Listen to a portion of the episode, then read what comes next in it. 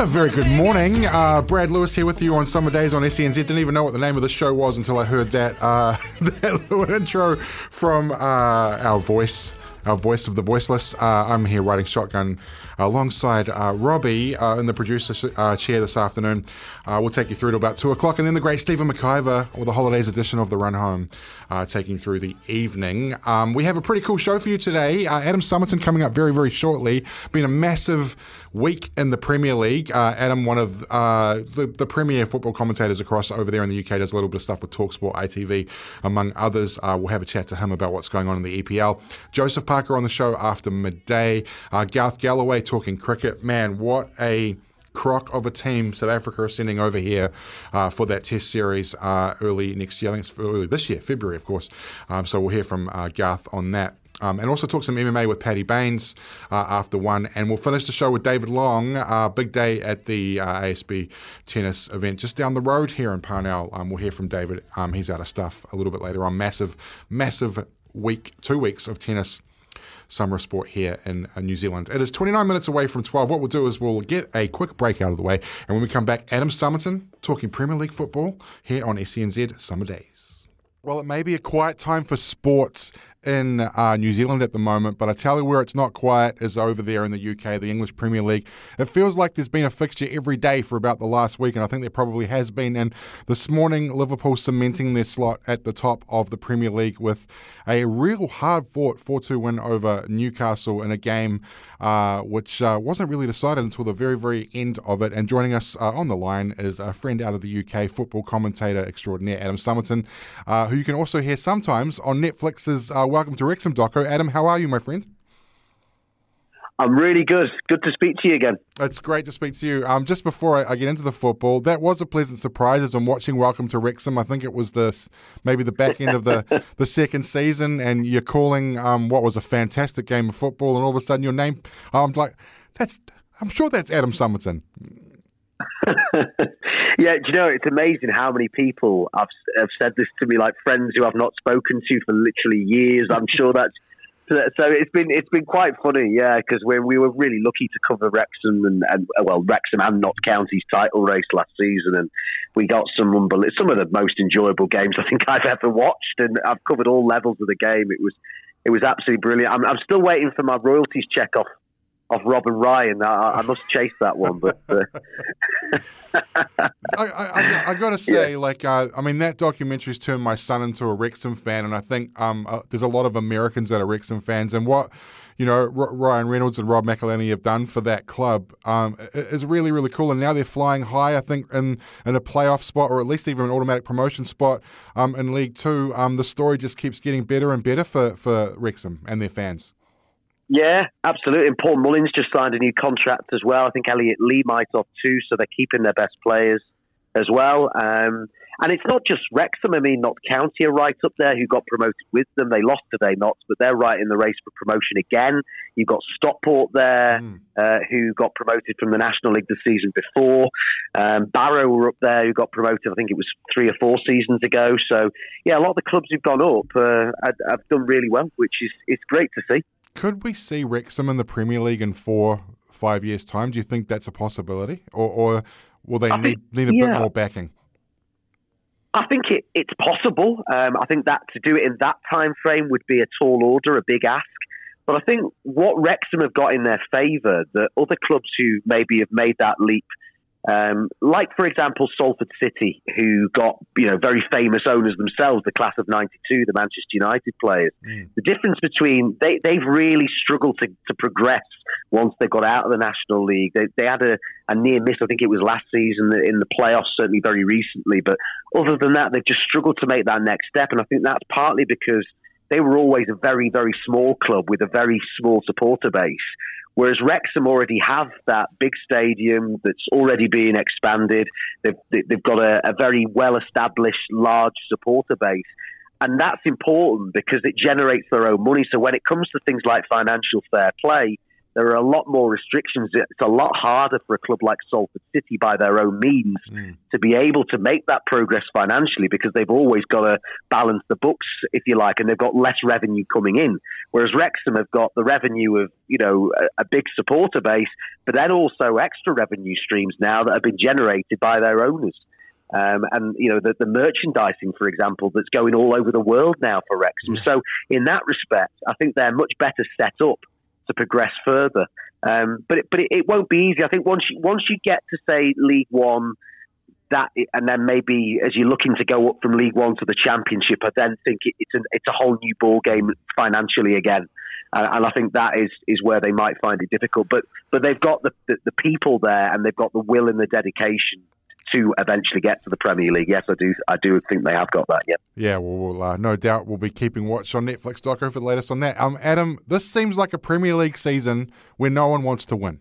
Uh, like you know, like uh, you know, City had a had a poor run there, and uh, and now, and the thing about City is everyone's oh, City's having a poor season. They're um on if, if they got a game in hand, they could be two points off the top of the table. That's how good this side is. But but Arsenal's been the real struggler over this period of time with what one point probably in their hardest game on paper, which was Liverpool at Anfield.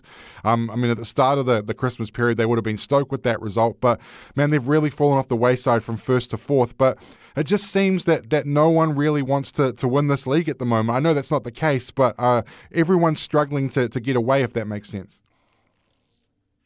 Yeah, it's it's very competitive, and it makes it great viewing for the neutral. I have to say, and Liverpool now three points clear after their victory tonight over Newcastle. Um, as you say, though, Manchester City do have that game in hand, and I, I would still make if I if I were forced to, if I had to predict a winner right this moment, I would still go for Manchester City simply because of you know the, the, amount of times they've been there and done it. Yes, as you rightly say, that they've not hit the, the heights yet in the Premier League that we know that they're capable of this season. But it's made it it's making it more interesting viewing for everybody else because the you know, the fear was that City would run away with it again this season. But they've lost Kevin De Bruyne to to injury. He's he's close to a return now. Uh, he's been a really big miss. I mean, one of the, the best midfield players the Premier League has ever seen. Any side is going to miss a player of that caliber. Rodri has had one or two little spells out injured. He's again so important for them in the midfields.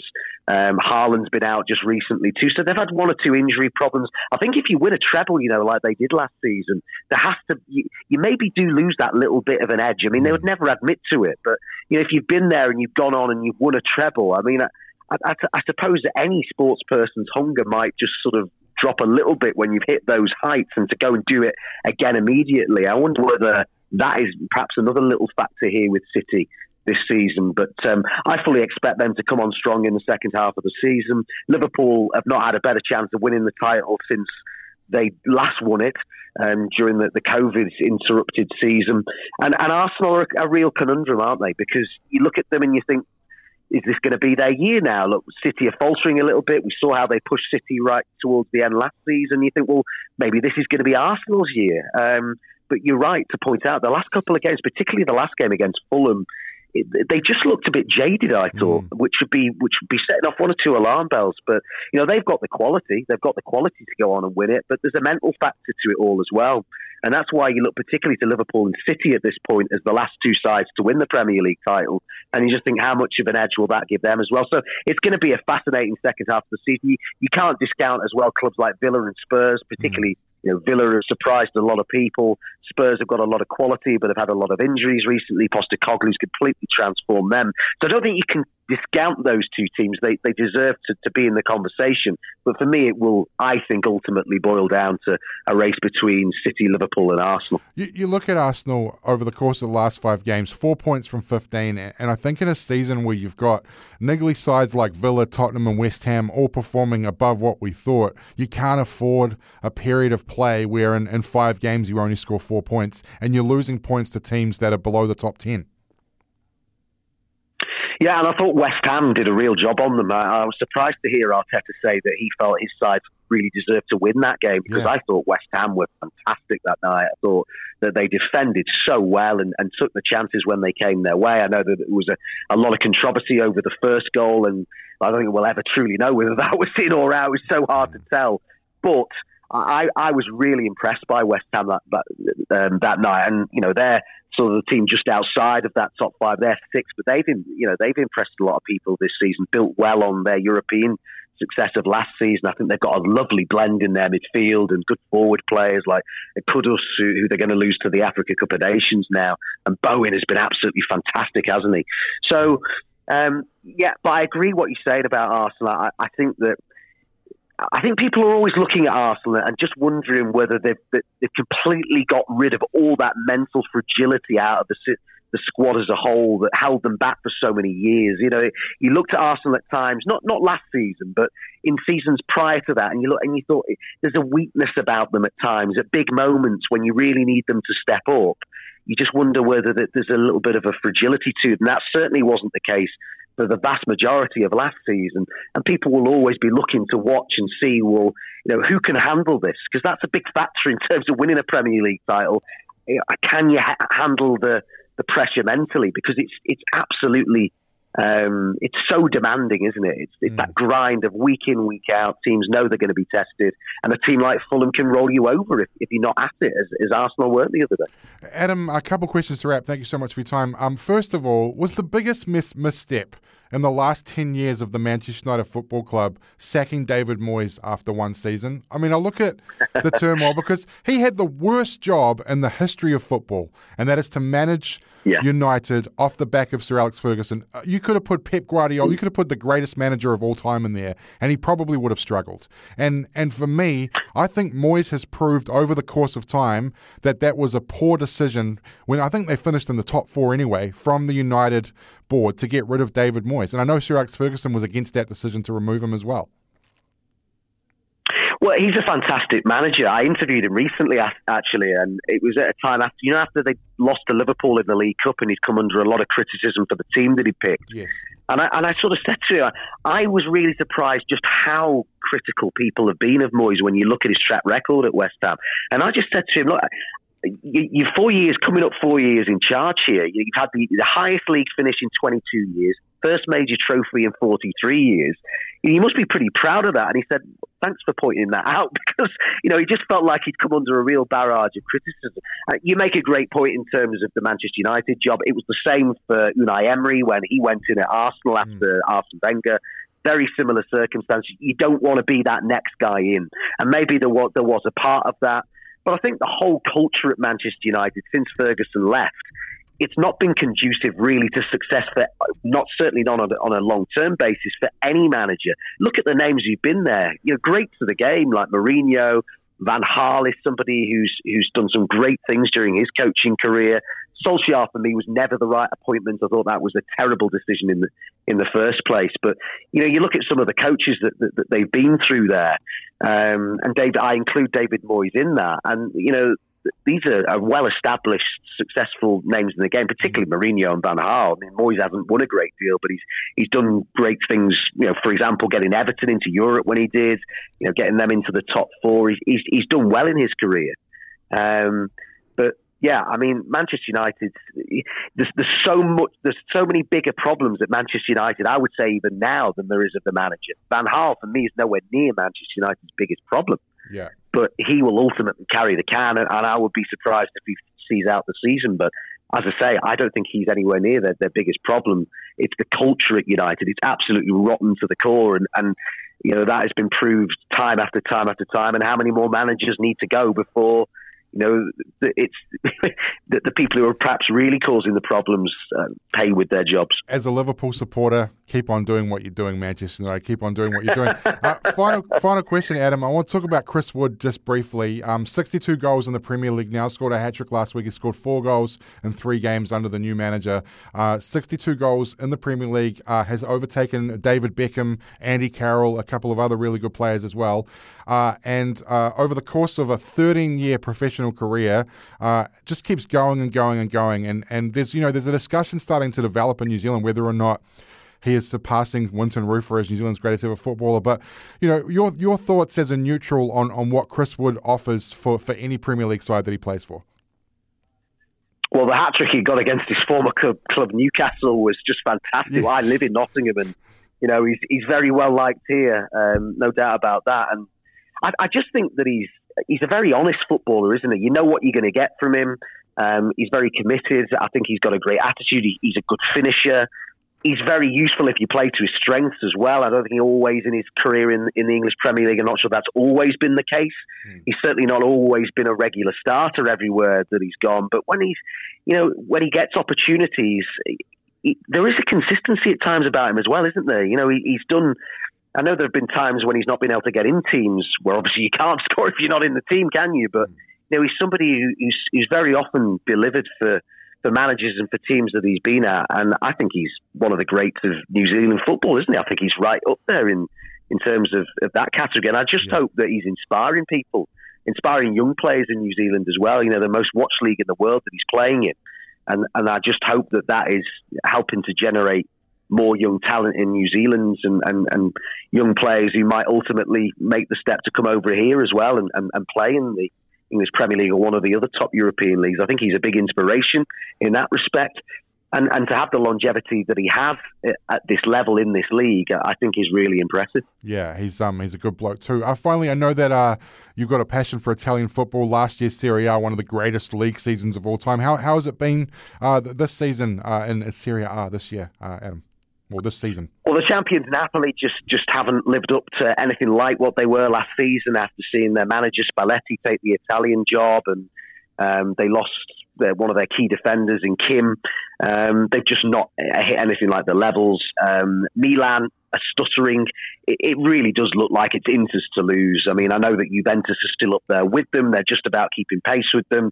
But if you're asking me right now who is the best team in Italy, I would say that although the table doesn't necessarily suggest this, I would say that Inter are by some distance for me the, the best team in Italy right now. And look, I mean, they messed it up a bit on in terms of the last two games in the Champions League group stage to not win their group, which is, you know, perhaps going to hurt them now in, in the round of 16 in terms of not being one of the top seeds.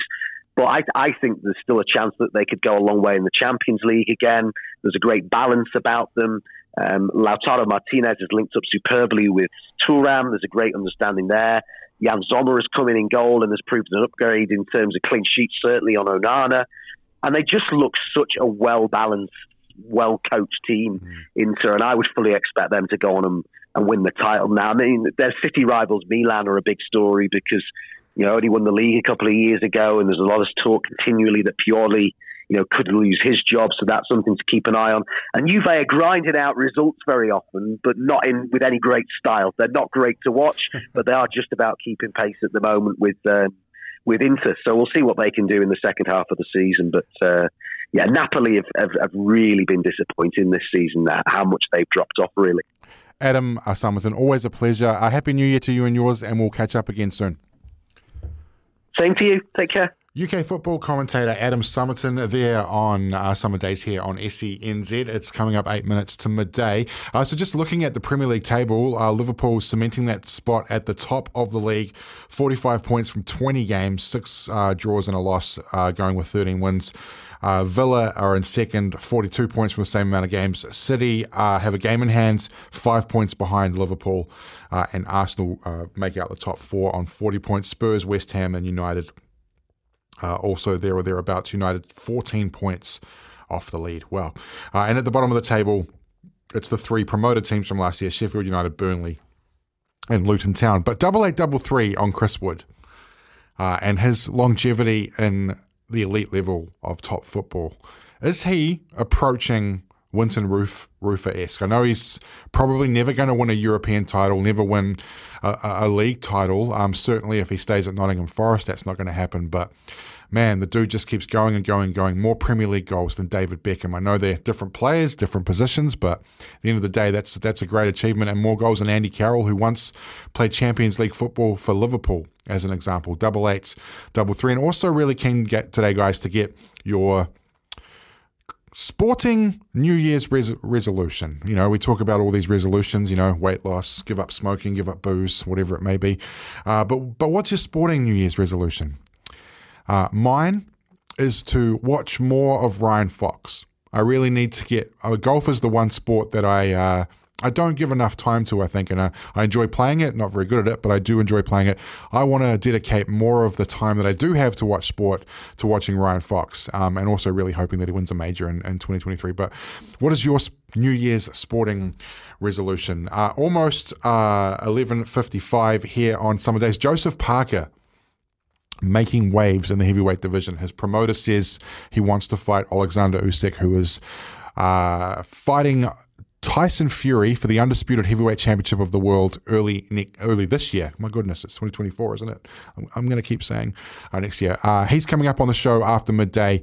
Uh, does he want to put himself in a position where he will fight Usyk? Should Usyk uh, defeat Tyson Fury and claim the WBC title to go to with his IBF, WBO, and WBA heavyweight championships? We'll ask Joe about that. Of course, Joseph, the former WBO heavyweight champion in his own right. Uh, and also coming up on the show later uh, on Garth Galloway around 12.30, 12.35 on all things cricket. There's also a bit of live sport around today, including Super Smash. We'll keep you updated on that. ASB Classic going on as well. We'll speak to David Long before uh, the end of the show at 2 o'clock. Uh, Kiwi Monique Barry lost uh, yesterday afternoon uh, in her centre court debut. So uh, big doubles game tonight. Erin Routliffe, Paige Hourigan. Uh, that'll be, I think that game's around uh, 7.30, 8 o'clock tonight. Um, so look out for that one. Kiwis in action on centre courts. Uh, but up next, it'll be Joseph Parker on Summer Days here on SENZ. Just gone midday, Tuesday, the 2nd of January 2024, folks. Yep, there's a four after the uh, 22. Uh, can you believe it? 2024. And someone who brought the new year in with an absolute bang, uh, career defining performance, the best performance of his career, uh, former heavyweight champion of the world, Joseph Parker, who is kind enough on the 2nd of Jan to join us on the line uh, this afternoon here on SENZ. Joe, how are you, my friend? Good afternoon me, I am fantastic. I'm great. You know, it's good to be back in New Zealand. Um, obviously, with a good good win to finish the year off and to start this year off with a bang. And um, I'm spending some good quality time with my family, mm. and it's uh, it's much needed after a long and hard but but successful year. Uh, and a busy year, Joe. Uh, what uh, four or five fights over the calendar year, unheard of for a guy of your your sort of caliber. You know, normally heavyweights sit at about two fights a year. Do you think that was a major part in your performance against the most dangerous boxer and the, the most dangerous puncher in the heavyweight division in Deontay Wilder and Saudi last week? You know, all the opponents I faced were, were good opponents. They weren't at the top level, but I think consistency of of keeping like keeping in the, in the gym and keep keeping in the camp, but also the momentum of, of fighting often. I think that really played a big part in leading to that big fight with Deontay Wilder. He was very, he wasn't as active. He was not as active as I, as I was, but I think with the activity that I had really helped me with the, the end of year fight. You know, we're able to adjust a few things in camp, adjust the diet, adjust the rest, strength and conditioning, change it all up, and I think it just everything, uh, everything last year just um, was a success, you know, mm. in hmm. terms of fighting and and uh, making the camp a bit more. Um, I don't know, just uh, 100% what I needed. It's crazy, Joe. Like 13, 14 months ago, the loss to Joe Joyce and what was the fight of the year in the heavyweight division. People tend to forget that, I think. And then, you know, you're in a position there where you kind of have to take any fight that you get. And now you take the risk. You fight Deontay Wilder. I know there were other fights on the table potentially for you on that card, but you, you know, that, that risk was taken and you're now, according to BoxRec, the third ranked heavyweight on the planet. Uh, you know, you, you, you play a high risk, high reward sport, Joe. That's what you do. And to turn your career around in the space of 13 months goes to show what, what yourself and Andy Lee and the other people around you have put into the last 12 months. You know, I think it's um, even if things do get hard in life, like you can you can use this in life, not just sports, but in life. Like as long as you have the belief in yourself and as long as you back yourself and you know what you want to achieve and you know what you can achieve, like nothing or no one should stop you. And I feel like uh, I had that belief and I had the team around me and I, I know I had to change a few things and adjust and um, but but um, if you if you back yourself 100%, you're always going to achieve what you know you can achieve. It just and things do happen at the right time. You know, it may not be when I fought Joe Joyce, there wasn't my time. Mm. with consistency and, and um, knowing what I could do, I was able just to, you know, with the help of everyone else, I was able just to keep going. Joe, the, the Deontay Wilder fight, a lot of people asking me before the fight and spoke to a few boxing pundits as well how that fight would go. And I said, look, if it goes 12 rounds, Joe's going to win like 100 times out of 100 because, you know, Deontay Wilder is not a point boxer and, and Joe will pick him apart. Um, you know, and, and self admittedly, I, I, wasn't sure if you'd be able to stay out of the range of that right hand. And I know he almost connected a couple of occasions. But, you know, when you're going through that fight, did you start to gain confidence? I mean, I know you can go in with the game plan of, I'm going to do what I'm going to do. But when you started to avoid that right hand and you had that sort of uppercut, that overhand right that was coming over the top, and everything that you worked on was clicking, and, I could see in you the confidence growing. Did did you feel that as well? That man, this guy's not going to catch me. One hundred percent. You're you're you're you're bang on there. Like in the beginning, you're always cautious. Like, is he going to come out firing? Is he going to come out and try to catch you with the right hand and get you out there early, or is he going to take his time? When is he going to try to put it on you? And I feel like after the first round, I came back to the corner and he's like, "Hell, well, how was that?" I said, "All good." He goes, Are "You ready to to step it up?" I said, "Yep." And then each round, like you said, I just got more and more confidence um, in, in what I was doing in the ring. And so I know Deontay Wilder is a big threat and a massive puncher and all that, but um, I think with the movement and also with the speed, and then just not allowing him, you know, when he was trying to come in with his right hand, Andy said to me, "Fight fire with fire." And every time he tried to show that he was going to throw the right hand, I was going to show my right hand. And I felt like, uh, you know, sometimes you can execute the game plan and, and have a, a beautiful result and beautiful performance. Sometimes when you go in there, you can't execute the plan. It's uh, you know, it's not the best night, but I, I think that night was our night. Indeed, it was. And, and, look, sport's always interesting to me at the highest level, Joe. We see in team sport sometimes a change in coach, um, regardless of how successful a team is, can make a massive difference. And look, you had a tremendous amount of success under Kevin Barry. You won a world title um, before you turned the age of 25, which is unheard of uh, in this sport. But like the, the changes in your style, the changes in, in, the advancement in your cardio and, and your combination work, uh, Andy Lee's really has made a really big difference to your career. And, and I guess the fresh approach has helped remotivate you, yeah? Oh, listen, the motivation factor is, is, is, is high at the moment. And I did achieve a lot of great things with, with Kevin. And real, listen, thanks to him for all the help and even win, winning a world title together. If it wasn't for him, I wouldn't be in the position where I am today. But mm. linking up with Andy Lee, that was it was a great link up, and I'm still learning along the way. But then I think the biggest change as well would be George Lockhart coming on board. So I think those two together, I've I've, I've really found what works for me. You know, like the recovery, the balancing of the food, and also um, you know strength and conditioning and boxing, and putting them all together. And even like outside of camp, even now, even though we're on holiday mode, um, I'm still this morning I did an hour of cardio. Yesterday I did an hour of cardio. Tomorrow I do a bit of weights. But I think it's just keep like the importance of keeping in shape and knowing that my body is what's going to be on the line and fight. So mm. in the, in the past I haven't been the best in uh, in keeping healthy and also keeping in shape. But now I feel like it's uh, everything has clicked. I'm, I'm more mature now as a fighter, as a fighter, and as a husband, and as a man. Absolutely, uh, Joe. Look, it's interesting. You've earned your way into a position now where rather than having to accept fights in terms of whatever's thrown in front of you, you take. You now can sort of pick and choose where you want to go because you know you've beaten Deontay Wilder, uh, you've ruined the Anthony Joshua Deontay Wilder fight, and, and you can kind of now be a bit more selective. And I look at the division, and we're kind of waiting for this Usyk um, Fury fight uh, at, uh, in a couple of weeks, a couple of months time, uh, to sort of, and that will, I guess, plant the seeds for everyone to sort of see where they're going. But I look at the division and the Joshua fights out there. Daniel Dubois would be an awesome fight. A Joe Joyce rematch, Dillian Whyte rematch, um, Zhang who's really tough, Hrgovic who's right up there. Like, is, is, there is there? You look at that and you think, man, this is this is what I've I've worked for. Now I, I can have one of these big names in a big fight that's going to get me a world title in, in two fights time.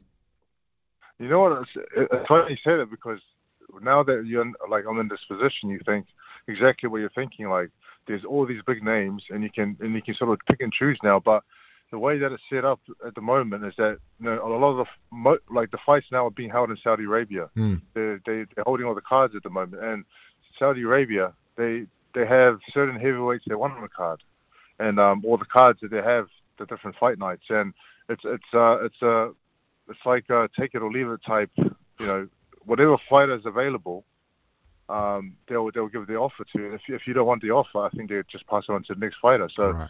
at the moment, there's still even though you can negotiate here and there, but it's more like take the fights that you can while you can, and take the fights they offer. You know. Well, what I love, uh, and look, say what you want about sports washing Saudi, whatever. Um, they put on a UFC style card uh, for Day of Reckoning, and you know I've talked to you in the past, and we've had frustration about about booking fights and and, and things like that. But to have six epic heavyweight titles plus Jay Opetaia, who potentially could be the most exciting Australasian boxer. Um, I mean, I've personally seen the guy's an absolute beast. Uh, is really exciting. And, and would you like to see more of that, where you're fighting on cards with like a Canelo Alvarez or an Anthony Joshua or, or, or, whatever, like more and more of that. Where you know, I mean, the Saudi government managed to get Eddie Hearn and Frank Warren to work together, which which is unheard of. Like you know, that that's never happened before. So is that exciting for you as boxer to know that we've seen this the business model of the UFC works, and that potentially this is where boxing is going? These super cards. I feel like the what we've just seen in Saudi Arabia is the beginning. It's the beginning of bigger fights and bigger cards out there. And we've had this fight that they're wrecking. Now we've got Usyk and, and, and Fury on on the 17th of February. And I think that, that's going to be a stacked card as well. And then um, they're already looking at dates in March and April. And so, so I'm going to be heading into camp very soon. I'm going to be back into camp to train for either March or April. And, and one of those, you know, against one of those names that you did mention before, or Hrgovic or Joe Joyce or Dana Dubois or one of those top fighters. Mm. And what about for you personally, Joe? You just said you're going back into camp, and I know you've got a beautiful family. Um, I think you're the only only man in the family too, so you, you fight that battle on a daily basis with all those uh, beautiful women around you. But what about for you, man? Like I know that a couple of years ago you were sort of talking about 33, 34 in terms of an age that you'd sort of targeted that that maybe if you'd done what you wanted to do, uh, that that could be the end of end of your time and I talked to James Smitty Smith the other day, and he said Joseph Parker is just coming into his physical and mature and mature prime right now. He could have three or four years at the very highest level. Uh, but but what what what for you? Where's the motivation at? I know you're a family man, and I know that you kind of always signaled that that would be the way to go. But have you given yourself a timeline on, on what you want to achieve?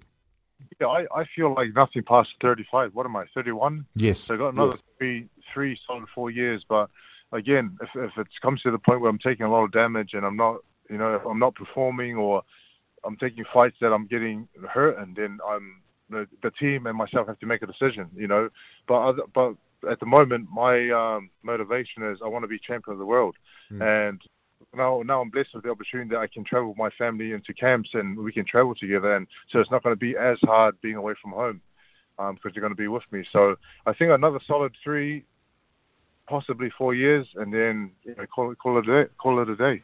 And, and I, mentioned his name, Joe. Uh, Jai Opetaia, you got to see him up close and personal. That's the second time I've seen him fight. The guy is an absolute beast and has world champion written all over him. I know that he got ripped off a bit by the IBF with the title that he did hold. There was a bit of travesty around that. But what did you make of, of his performance and his potential as even a future heavyweight? You know, Jai Opetaia, like you said, he's a beast. And, uh, you know, him and I are very close. Like, we're really good friends and you know, when when I was with him on fight week, there's no there's no mucking around. There's no like wasteful energy. He's all about business. You know, he's in there to do a job. He gets it done. Then he's on the plane back home to spend Christmas with his family. So um, I feel like he's he like you said, he's the he's the most exciting fighter to come out of this side of the world recent times, and I, I think uh, I think he's going to take over. My man, my man. A couple questions to wrap, Joe. First of all, uh, what does your sort of next week or two look like? Uh, just time with the fam dam and uh, chilling out before back to the weights. Yep, time with the family. I've been I've been training every day, and I'm still going to be training every day. George Lockhart, my nutritionist, I'm going to be linking up with him next weekend in Ireland, and mm-hmm. I'm going to link up with Andy Lee as well and start training camp. But he sent me a plan where the foods, and he sent me a plan of weights, and I'm just following it every day to the best of the best I can while enjoying myself with the family and enjoying a bit of burgers here and there, some chips, some dessert, some Hershey pies, all of that, all good, that good stuff. Good man. And and and finally, most important question for the Warriors fans out there: How's the next door neighbor looking ahead of his return to the Warriors uh, this year? Is he still um, making mincemeat of you, running with no shirt on out out in the, those roads around around? I'm talking about Roger Tuivasa-Sheck, of course. Yeah, yeah, he's been he's been on holiday in Samoa, so I've been I've been owning the driveway. I've been the fastest one on the driveway but when he gets back, I'm going to be busy, so we'll see. yeah, yeah. Hey, hey, Joe, man, I, I, really appreciate your time, man. I know you're busy. You always make time for me. I do appreciate it. Uh, and happy New Year to you and yours, mate. And uh, have an awesome 24, mate. We'll be watching really closely and supporting hard. let's have an awesome 2024. Happy New Year's, brother, and Happy New Year's to everyone listening. God bless. God bless you too. That's Joseph Parker. Could he be potential future heavyweight champion again? Uh, JP. Uh, it is coming up 13 after 12. Still a lot to come. Your thoughts as well, guys. Double eight, double three. Has the Joseph Parker Deontay Wilder fight convinced you that there's another world title run in, in Joe? And I, I look at the division and, you know, he was the first guy that Anthony Joshua never stopped. Like, barely took a punch in that fight uh, in anger. He was just sort of picked apart um, technically by Joshua in that fight. Uh, and the referee had a lot to do um, with the outcome of that, too, not allowing Joe to get in tight. But, you know, Tyson Fury, maybe one or two fights left. I think he fights Usyk, win or lose, and then fights Anthony Joshua, and then Tyson hangs up the gloves. Uh, so you look at the division, and Alexander Usyk is the only guy I can see there that, that to me, poses problems for Joe from a technical standpoint because Usyk is almost perfection when it comes to boxing. Joe could definitely beat Dubois. He could beat Kabayel. Zhilei Zhang, very, very uh, tall heavyweight, awkward heavyweight um, that, that could pose a problem. He's just beaten Joe Joyce twice, Zhang, and we know that, that Joe had problems with, with Joe Joyce. Hrgovic, very, very good as well. But there are fighters in that division that Joe can beat, and he's one fight away from a heavyweight title. He wins that fight, and he is back in the mix to fight for a heavyweight title. So, what, what are your thoughts? Did the Deontay Wilder fight convince you that there is another world heavyweight title run in Joe Parker? Double eight, double three. Have a message here from Ken. Uh, biggest blues fan in the country. Uh, Brad, Happy New Year. Nice to be listening to you outside of rugby. I'd like to see uh, Burnley survive in the EPL. Went there before World Cup started uh, good through a good mate who lives there, and they played Tottenham. Great experience. Definitely go back one day. Cheers, Ken. Yeah, Burnley, one of those uh, clubs that Chris Chris Woods played for, of course, uh, back in the day. Scored, I believe, 150 games for Burnley. Uh, Chris Woods, so he, he was there for, for a long time, and, and that's a scrapping club.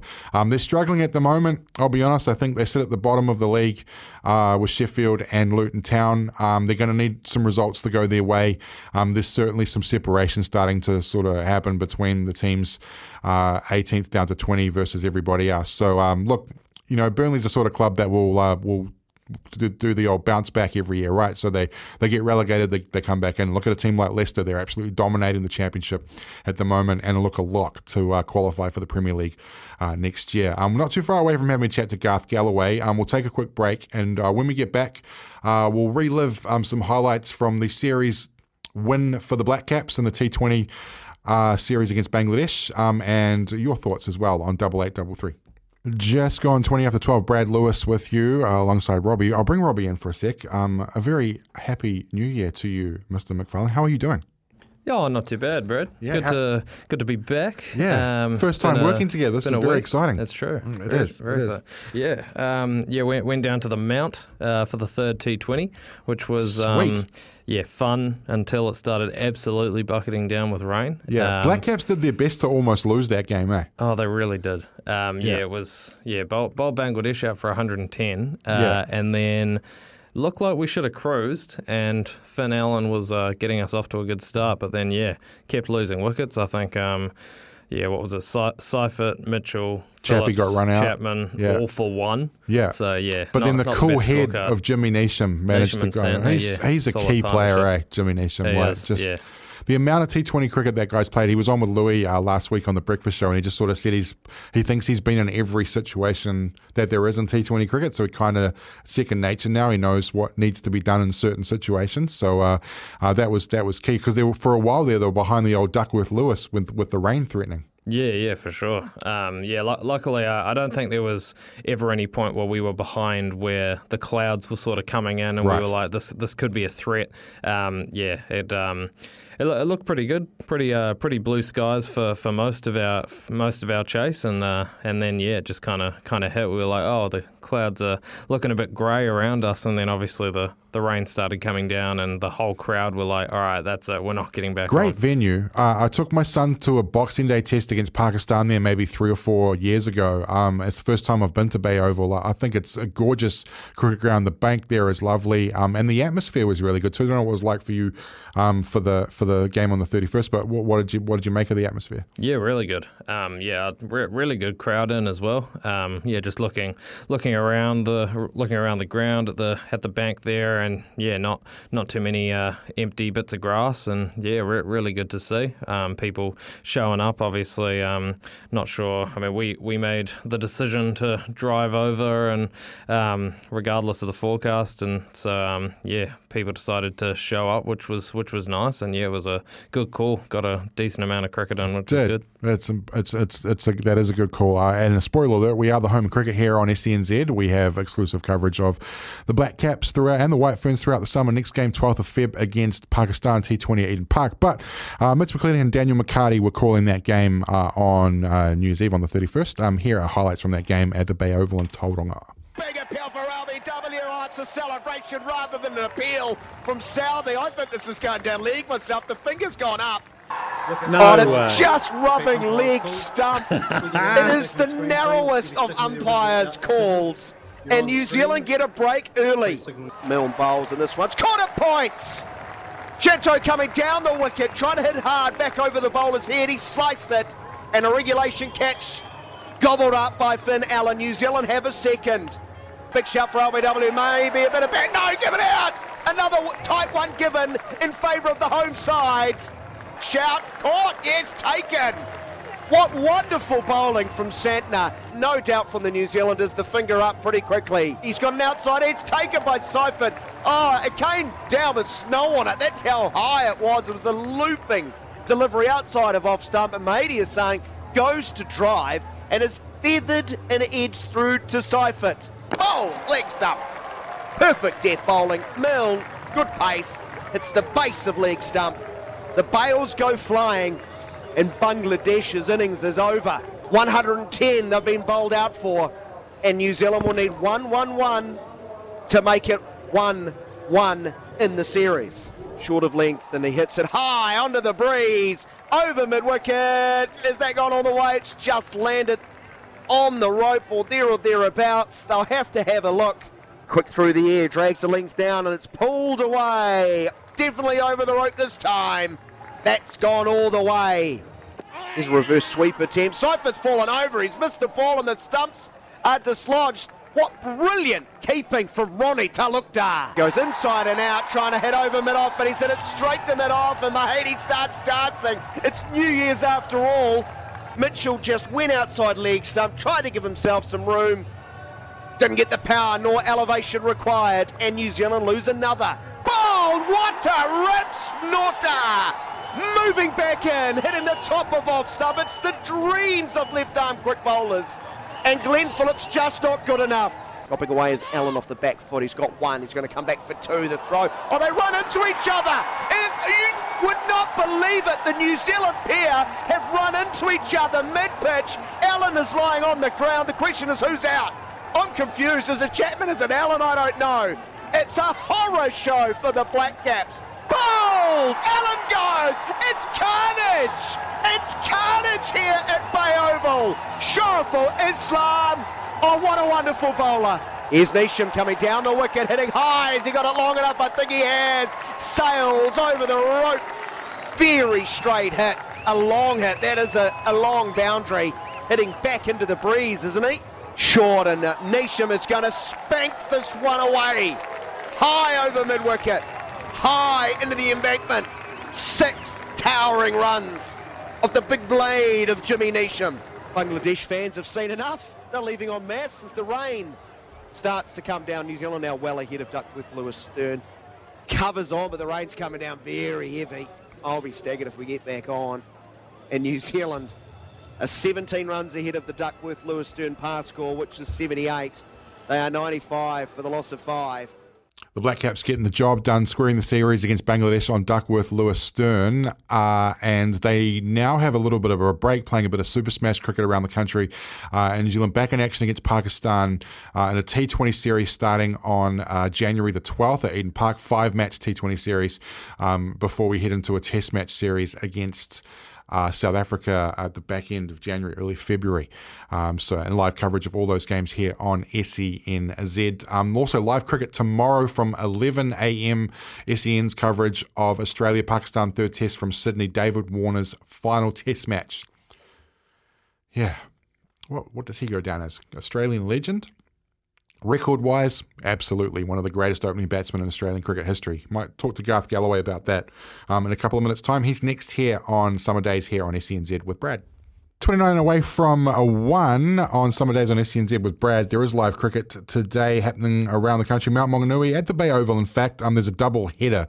Uh, the Brave and the Blaze, Northern Brave and Wellington Blaze in the uh, women's Super Smash, and then the men's Super Smash, um, Firebirds and the Brave as well. Uh, those games kick off uh, from 2 o'clock. Um, so Stephen McIver will keep you updated on those throughout the day. All right, we are talking cricket, of course, here on SENZ, and the most well-dressed man in the New Ze- uh, SENZ cricket commentary team uh, is Garth Galloway, and he joins us on the line. Happy New Year, Mr. Galloway.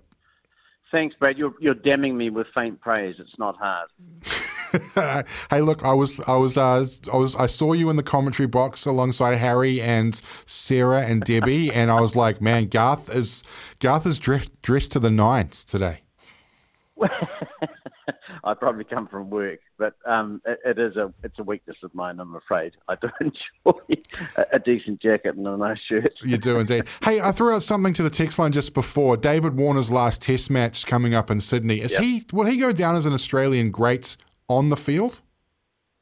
Uh, I think so. Uh, yes. I mean, I think um, I, I, think he has to really, uh, and, and, I think when you look at the fact that he's been involved in a couple of World Cup winning teams as well, um, you know, he's played 2020 cricket for Australia, and he's had a Test record um, that is that is pretty good. It's not, you know, it's not it, it's not in the sort of exceptional category, but it's it's it's very good. So I mean, I mean, I think the answer is yes.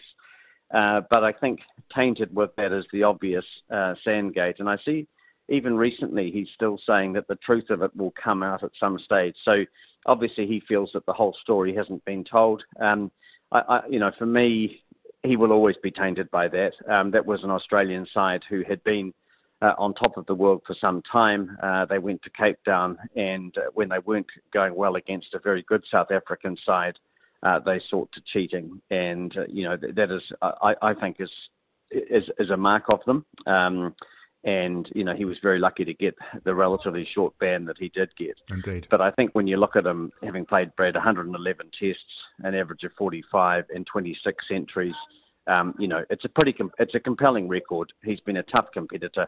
Um, there'll be many people, probably me included, who don't particularly like the way he played the game, particularly in the early years.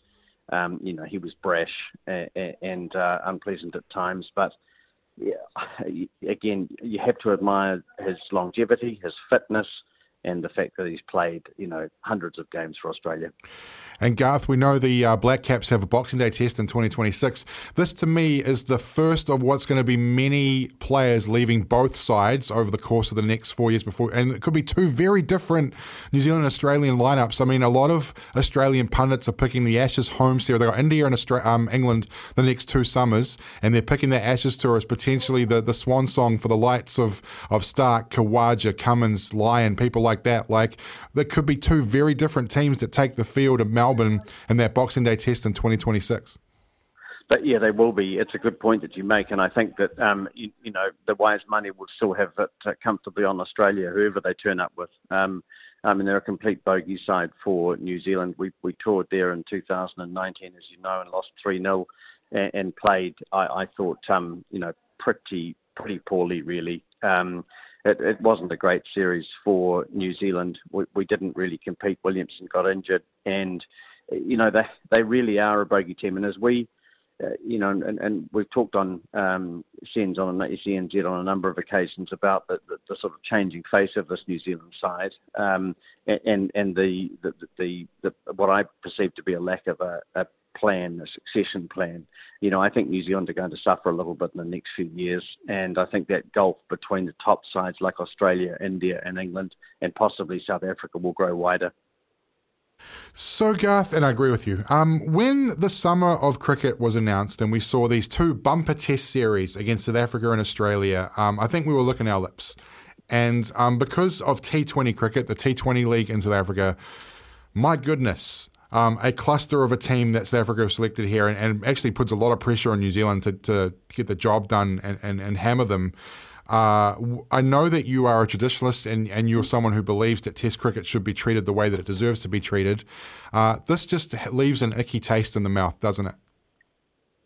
Icky's a great word. yeah, it just yeah, it, it, it, it's a truly icky uh, taste in the mouth, and it, and I think you know, the reality is that South African cricket are poking their finger at, at Test cricket, and it's it's incredibly sad, and it's nice to see players, former players like Steve Waugh, coming out and speaking so strongly again about it.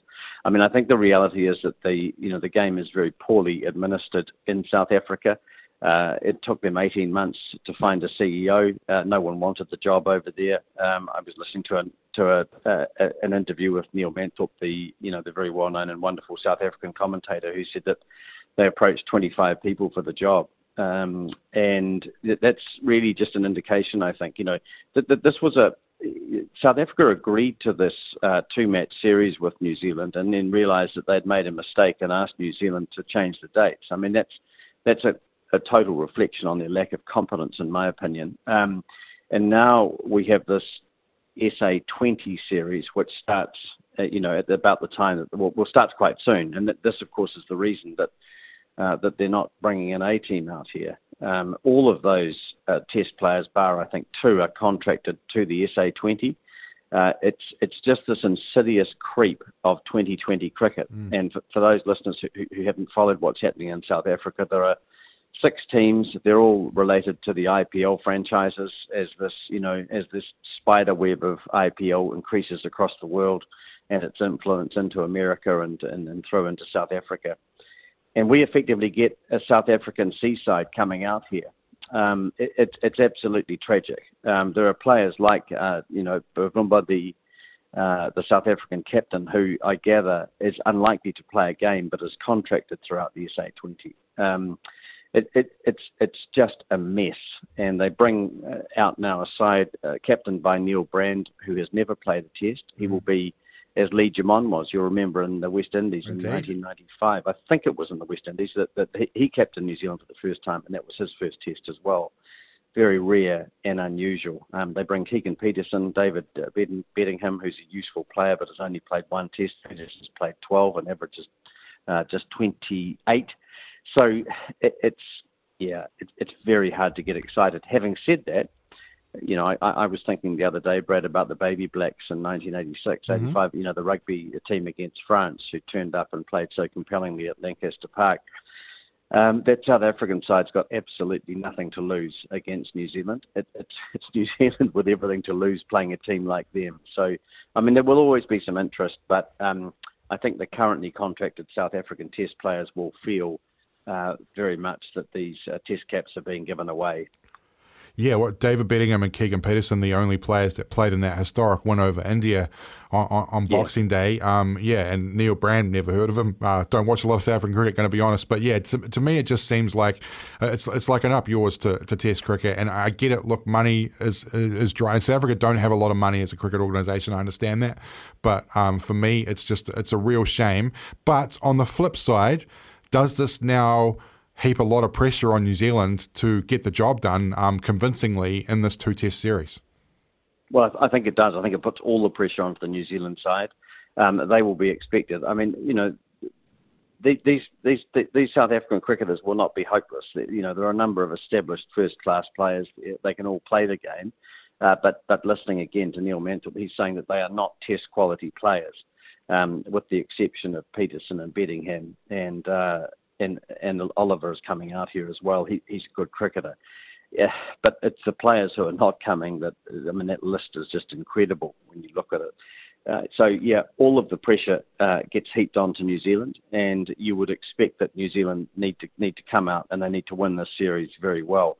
So uh, you know you you want them to turn up and to play. Um, you know it, you really want them to smash the South African side. You do not want them to beat it, it would simply, if for example New Zealand were to lose a, lose a test and spare the thought, or to for example draw the series, uh, then then I think that would weaken you know the criticism of South Africa in a way. So, uh, uh, but New Zealand should feel very confident going into this series. Um, there's a host of players who aren't coming, and uh, you know I would be surprised if New Zealand don't win two 0 so uh, you talked a little bit about sort of like a, a plan um, in terms of recruitment, in terms of what's next for New Zealand cricket, um, and the next the next cabs off the rank. And look, not sure sure where Trent Boult was. Actually, interesting stat about Trent Boult, Garth, tenth highest paid sports person in New Zealand in 2023 with 2.9 million dollar income. Um, so that goes to show he made yep. the right decision personally, didn't he? But um, I'm not sure what his plans are. I'd imagine he'd probably be quite keen to play Australia in that two Test series. But would you like to see like a Jacob Duffy or a Ben Sears or someone like that given a go rather than the than the usual call ups, the Blair Tickners, the Scott Kuggeleijns, and the like that have been tried and tested before and, and maybe haven't cut the mustard? Uh, the answer is yes, and and I think now um, it's it's absolutely incumbent on New Zealand that they do um, at, at, least uh, try and bring someone in younger for that South African series. It provides an excellent opportunity for them. I mean, it'll all. I mean, the starting point is who's fit, and then you choose your best eleven. Uh, in theory, but there is an opportunity if there is a balance between, for example, two players to bring someone younger in and to look at them for that Australian series. And, and I'd, I'd love to see that happen. Um, you know, we stake our claims when I look at, a, a, again, coming back to the series that we've just had with Bangladesh. There have been a lot of worrying performances by, by the New Zealand side in that. And, and I feel when I heard Will Young saying after they lost that third one day game, all out for 98, you know, the ninth lowest total in New Zealand uh, ODI history. And you know, Will was interviewed and said, "Well, you know, we've we've we've got a we've got a series win and we'll take that."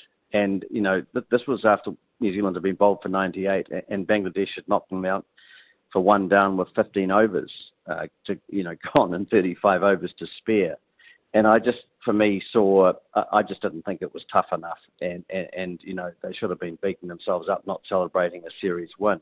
I, I also look at the you know the continued uh, use of Finn Allen, and you know not that long ago the New Zealand team was saying that he was a key part of the World Cup. He didn't play in it, uh, as you'll recall, Brad. Uh, just looking at where he's going, you know, he's turned out to be Shariful's uh, bunny. Uh, he again, looking at his starting season in ODI cricket, he averaged 38 in 2022 uh, in eight matches. In 2022-23, he had 10 matches and averaged 25. And in 2023, he's played in four ODI games and is averaging 12. And throughout all of that time, his strike rate's gone from 93 down to 77. Mm. Uh, his one day, his T20 record is, is, is similarly slipping. Um, in 2021, he averaged 26. This year, he's averaging 21.3, and his strike rate's gone from 190 to 136. So, you know, he is not a player uh, who convinces me at all that he should be in that New Zealand setup uh, and yet he, he's touted by so many people as being so wonderful. Um, I, I, I, just I can't understand it, and I can't understand. It. I, I almost think that the New Zealand team set him up to fail by saying that he would be a key part of the World Cup squad and so on. It's a it's a shame, uh, Garth, because there's a there's a bloke called Marty Guptill who's still playing cricket. And look, I understand yep. that he is very much the past and not the future. But I had someone within the New Zealand cricket media who I will not mention um, say to me the other day that it's no coincidence that Martin Guptill's career ended around the same time that Ross Taylor uh, retired. Um, Taylor very much a champion for Martin Guptill, and look, I know that those two are very close. Um, and yep. look, I, I, don't want to throw that out as a fact. That's just that's just this person's opinion. Um, but I kind of look at the and I'm like, actually, it kind of makes sense. Um, and Martin yep. Guptill was just laid out to pasture, probably our greatest white ball opening batsman ever. Uh, and the, it's just a real shame to me that Finn Allen's career could potentially go down the route of like a Ken Rutherford, where he's been ruined at the start of his career, uh, and um, took a lot for Rutherford to get back to anywhere near an international batsman after that that tour. And in the meantime, Guppy's just playing a bit of T20 cricket around the planet, but still wants to play for New Zealand. Yeah, look, I, I agree with you. I think it's a great shame, and and I think also that they they made such a clear decision, as you talk about, uh, to, that that Guptill would not be involved, and Allen was their man, and um, and and and uh, you know, part of it is was it too early for him? I don't know, but I watched him playing in a game against Canterbury on TV. You were talking about the you know the uh, Dream Eleven competition, which I'm enjoying watching. Uh, and and he was given out slashing at a ball outside the off stump, and, and the nick you could, yeah, I mean, you could have heard it in, uh, you know, in Mount Maunganui from Auckland. He walked off, turning around, glaring at the umpire as though the umpire had made a mistake. It was just bizarre, and and you know, swearing away to himself and so on. And I thought that this guy's got a hell of a lot of growing up to do um, when you see him behaving in that way. Uh, again, is it is it is it the fault of New Zealand cricket that they place so much on him? Is it the responsibility of Finn? It's probably somewhere in between them. But I think you know, for me, he has not developed, and I've talked about this over two years since he came onto the scene, and we saw it again uh, the other day in the last game where he was again when Shariful came back in, and he at least got a few runs that day, but he was bold because the ball moved around and he hasn't got a defensive technique. And, and I know it sounds strange and perhaps ironic, but I think you have to have a good defensive technique to be a successful T20 player. You cannot just simply go out there and bash. And this is the problem with Allen. He simply has not developed to the degree that he has to to be successful. Yeah, there's a couple of handy left armers in that Pakistan team too. Too, Garth. That worries yep. me a little bit. Uh, hey, look, well, if they swing it around, yeah, he's in trouble. in trouble. Yeah, absolutely. Uh, always a pleasure chatting to you, Garth, um, about cricket. Lo- love it, mate. And um, happy New Year to you and yours. And we look forward to more of your input on the SENZ summer of cricket as well. Good on you, Brad, and a very happy new year to all your listeners. Thank you. That's Garth Galloway, part of the SENZ commentary team uh, over the summer of cricket. Um, still got tours from South Africa and Australia to come, plus the White Ferns in a uh, seven game tour um, from from England at the back end to, to end the summer. That's uh, exciting and, and, good cricket to look forward to. Uh, 13 away from uh, one. We'll wrap the hour next. Eight away from uh, one, Summer Days SENZ with Brad and producer Rob. Um, very interesting comments from Garth Galloway there um, around where New Zealand cricket is at, where Finn is at, where the South African Test team is at. Um, Robbie, we had a bit of a chat about Finn before, and I think Garth's kind of right. He just I don't think he really knows what he's supposed to be doing, and, and defensively there are some serious issues there with with defence. Yeah, for sure. Um, yeah, I, th- I, think it's it's an interesting one for, for Finn because obviously we don't know what's going on behind the scenes, what he's being told to do. But uh, yeah, I, th- I, think you make a good point. It it com- comes down to like who he's opening with as well.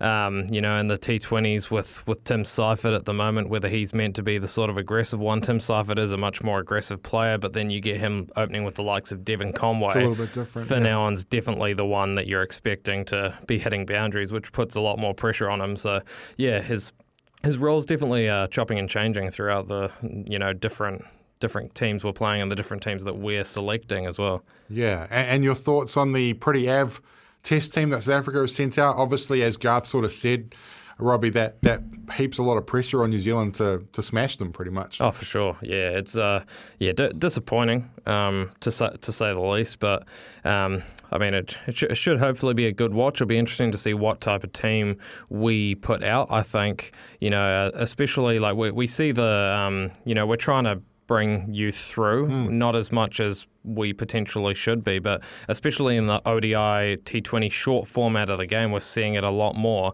We don't really see it in the test format. For the longest time as I can remember, it's Southee, Boult, Jamieson, Wagner, Wagner yeah. Uh, with Matt, Matt Henry, Henry, coming in for the occasional injured player. Yeah. That's our bowling attack at, in Test matches. Interesting. In the last three years, Matt Henry best Test record out of any of those bowlers. Oh, well. yeah, yeah. Doesn't um, surprise me. And I guess he's the forgotten man because he's been injured. But um, look, I, I, think it's it's time for a guy like Jacob Duffy to be given maybe this Test summer four Test matches against well quality opposition in Australia and opposition that he should go well against in South, South Africa. I think it's the time to give him a go. He's a he's a tall man. He gets bounce. He can move the ball about.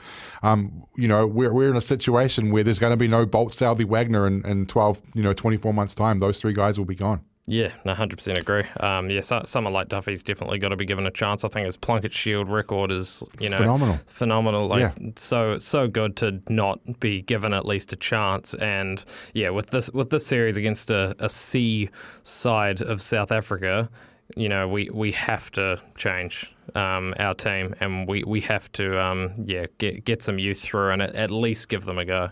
Double eight, double three. What are your thoughts? Where would you like to see this Black Caps Test team go over the summer of cricket? Do you want to see Trent Boult against Australia, or should we just say thanks very much, Trent? We'd rather look to the future with a guy like Jacob Duffy. Uh, double eight double three. Um, who, who knows what's happening with Kyle Jamieson? That mate, uh, that boy is injury prone. Uh, it is five away from one after the break. Uh, Baines, MMA journalist here in New Zealand, um, will wrap the year in the world of MMA uh, and have a preview to a couple of big events that are happening in 2024. Uh, and we'll also head down to the ASB Classic and catch up with David Long from Stuff to see what's uh, happening in the tennis. Massive day today. Coco Gauff Raducanu on court. Uh, there's Wang versus Wang. We'll find out about that. Uh, and uh, Erin Routliffe, Paige Hourigan tonight in the doubles. Uh, that's after this break here on SENZ. Just gone one o'clock on summer days on SENZ. Brad Lewis in the chair, Robbie uh, producing. We have a guest in studio. I'll get to him in a sec. Uh, double eight double three if you would like to contribute to the show, which Ken has. Brad definitely disappointed in the Africans sending that side, and on Duffy, no thanks.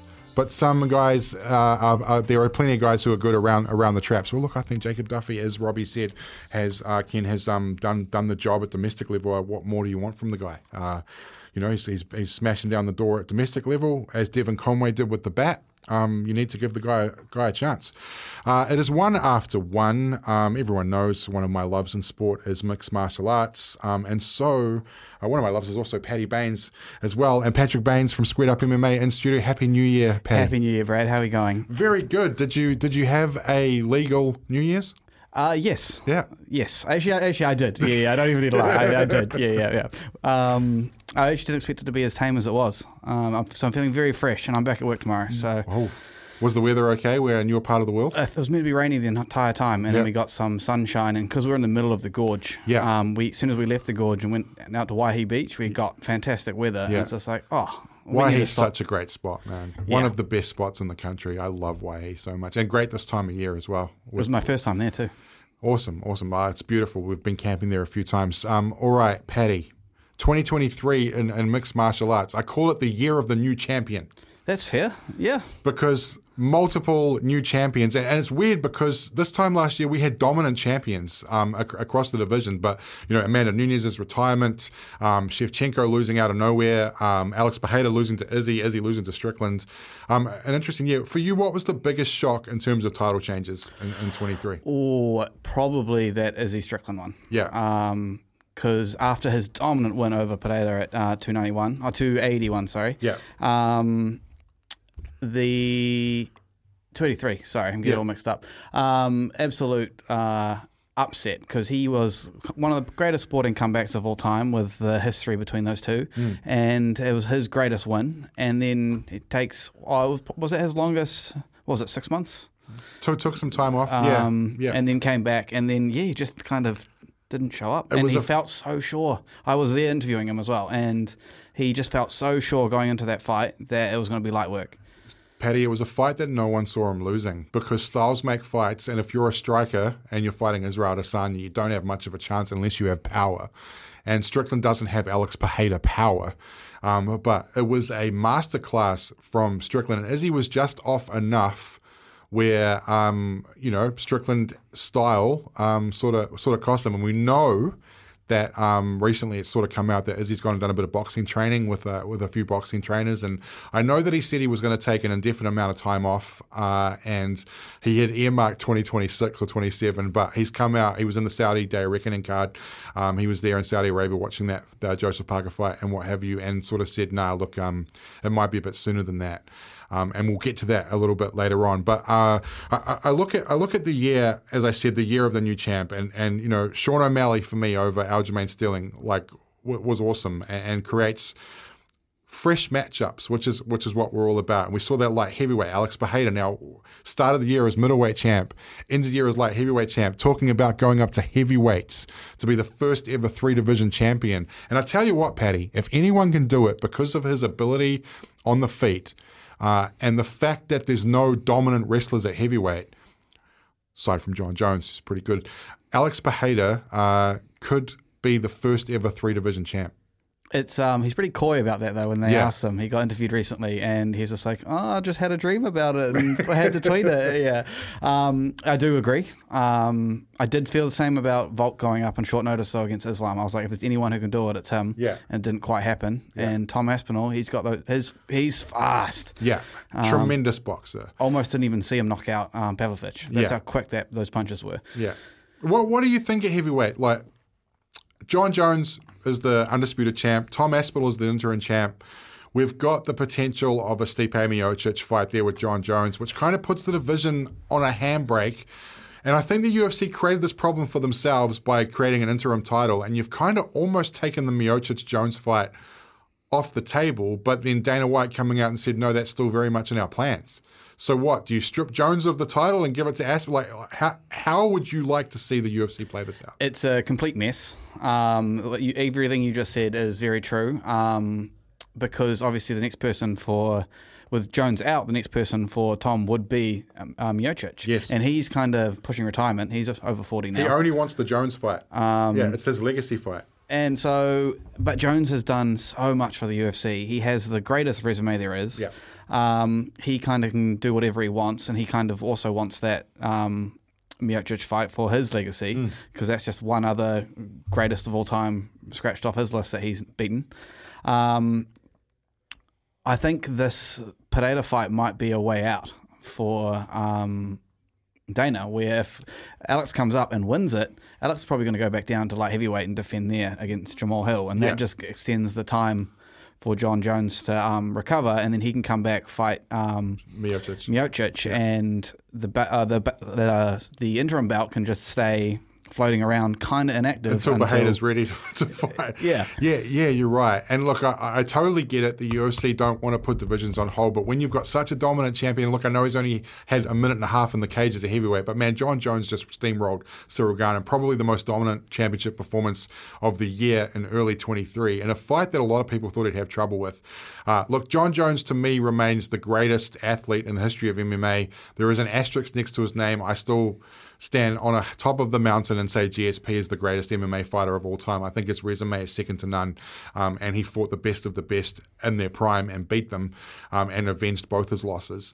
Uh, but Jon Jones is the greatest mixed martial arts athlete of all time, and to do what he did, to come up to heavyweight and beat a huge heavyweight like Ciryl Gane and just maul him, completely destroy him, ruin him, uh, just goes to show what type of athlete he is. But then now as fans, can he do that against Tom Aspinall? Yeah. Can he do that against Stipe Miocic? That's the question. And, you know, like his injury came at the worst possible time.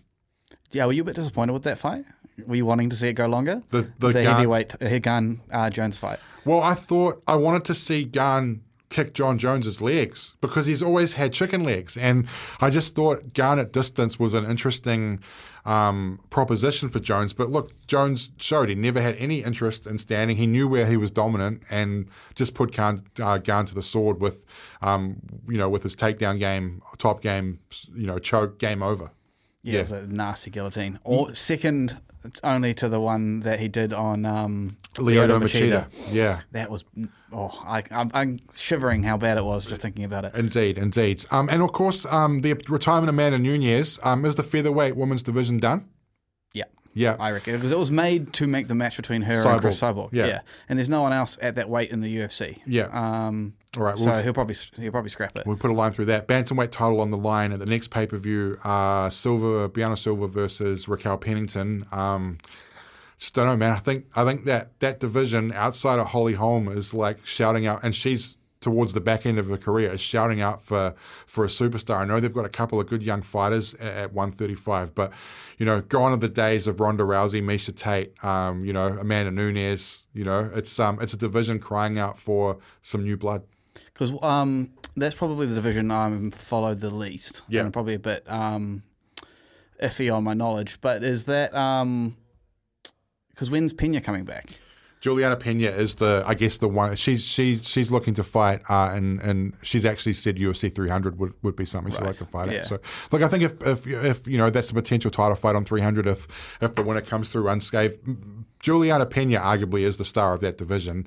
Um, but I question actually her ability, whether or not she's actually at the level of. I, I just think the one, the other divisions in women's MMA are awesome. 125, 115 are both phenomenal. Um, Alexa Grasso has added new light to that division, um, beating Valentina Shevchenko once and drawing with her a second time.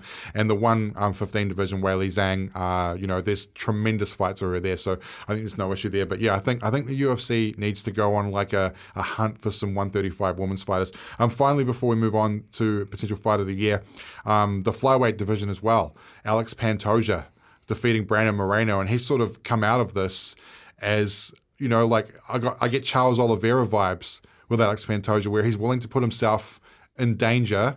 And he's become a very exciting fighter. Like the Alex Pantoja that beat Kai Kara France in the uh, Ultimate Fighter House five or six years ago is not the bloke that's carrying gold at the moment. That um, I put his fight against Brandon Moreno as one of the fights of the year for Yes. me. Um, I, that whole card was fantastic for me. That's my card of the year. Um, but we'll, talk, we'll, we'll be talking about that later.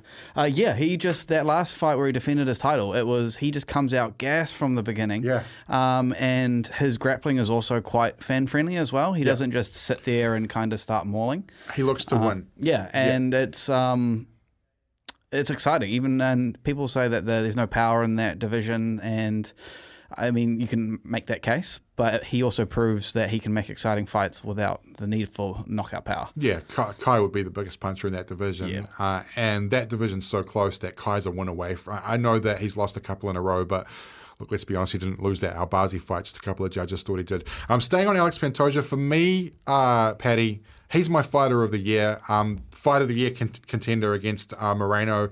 Tremendous five round performance against Brandon Royval. There are other contenders as well, totally get it. But I think a year ago, if we'd said that Alex Pantoja was going to be flyweight champion and defend his belt once in a fight and then, you know, defeated Moreno in a fight of the year, I don't think a lot of people would have seen that coming. Um, there are other contenders, absolutely, but he's just kind of come out of nowhere this year for me and has become an enjoyable guy to watch, as we just mentioned. But for you, is there is there anyone that stands out? Uh, I've written down a few names.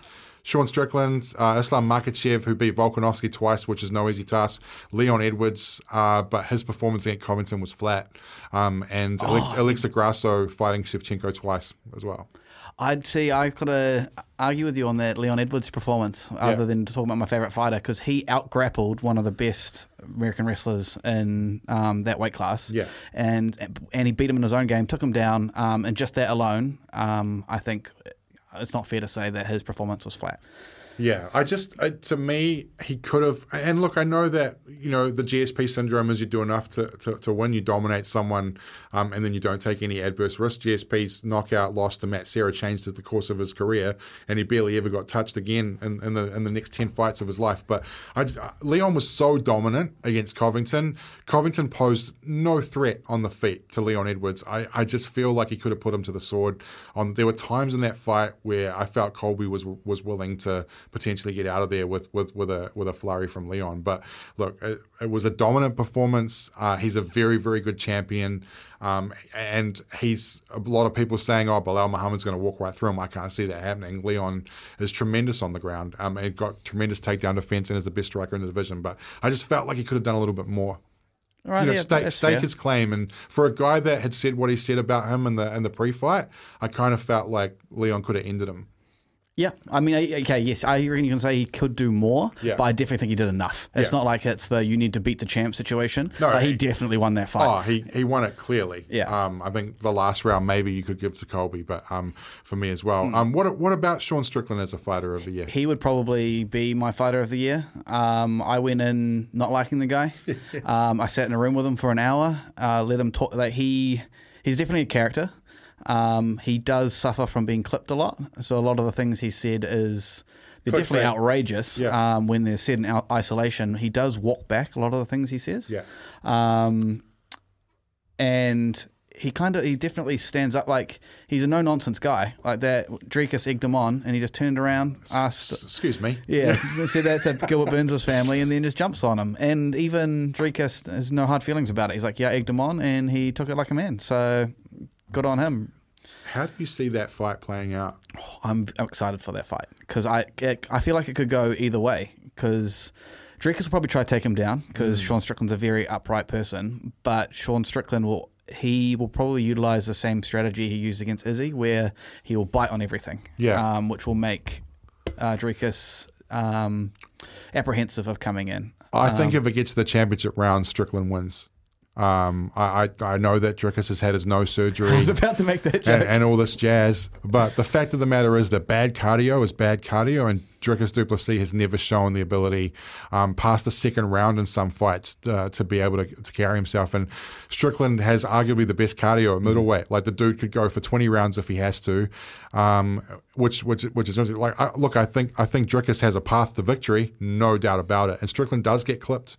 Um, you mentioned his sound bites, but he does get clipped in, in fights um, in terms of hands. So, but that fight's really interesting to me. Uh, really, really interesting, um, and and a bit more on, on who the winner might fight um, a, a, little bit in a, a, little bit of time. And on Dricus du Plessis, for me, the breakout fighter of the year. Yeah, his demolition his of stock, Rob. His stock from where he was 12 months ago, where he was just this cocky South African guy calling out Israel Adesanya, um, to where he is now, the demolition of Robert Whittaker, as you mentioned. Um, and he's he's managed to talk himself um, and through his personality and his charisma into being one of the UFC's probably top 15 stars uh, in the division. And, and if he does in, in the in the in the organization, and if he does win this bout, I mean, they could they could book a fight in Johannesburg, couldn't they, and, and have one of the biggest UFC cards of all time. Yeah, it would go off. It would bring in that South African market, and if Cameron Saaiman as well starts having stringing some wins together, yeah, um, I can just see it blowing up, and then they'll probably extend to the wider African market as well. Um, I imagine there's still a lot of fans in Nigeria as well. Yeah.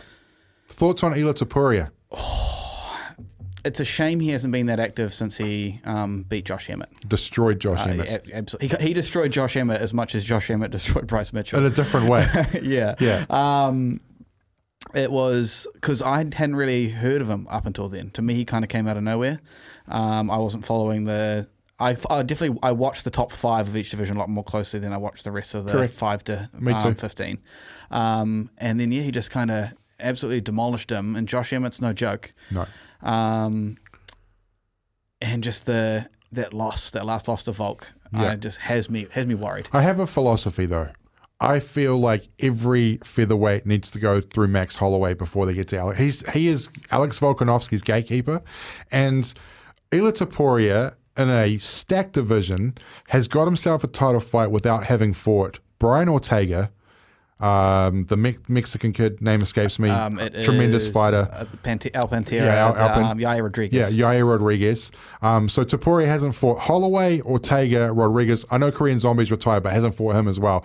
Look, the win over Josh Emmett was sensational, but to get a heavyweight fight without having to beat those three dudes who have all had tried and tested fights with Volkanovski and come up short, kind of like it's like a free pass. Yeah, that's a, that's a very very valid point. I disagree with the Holloway part though, because then that's just how you keep getting.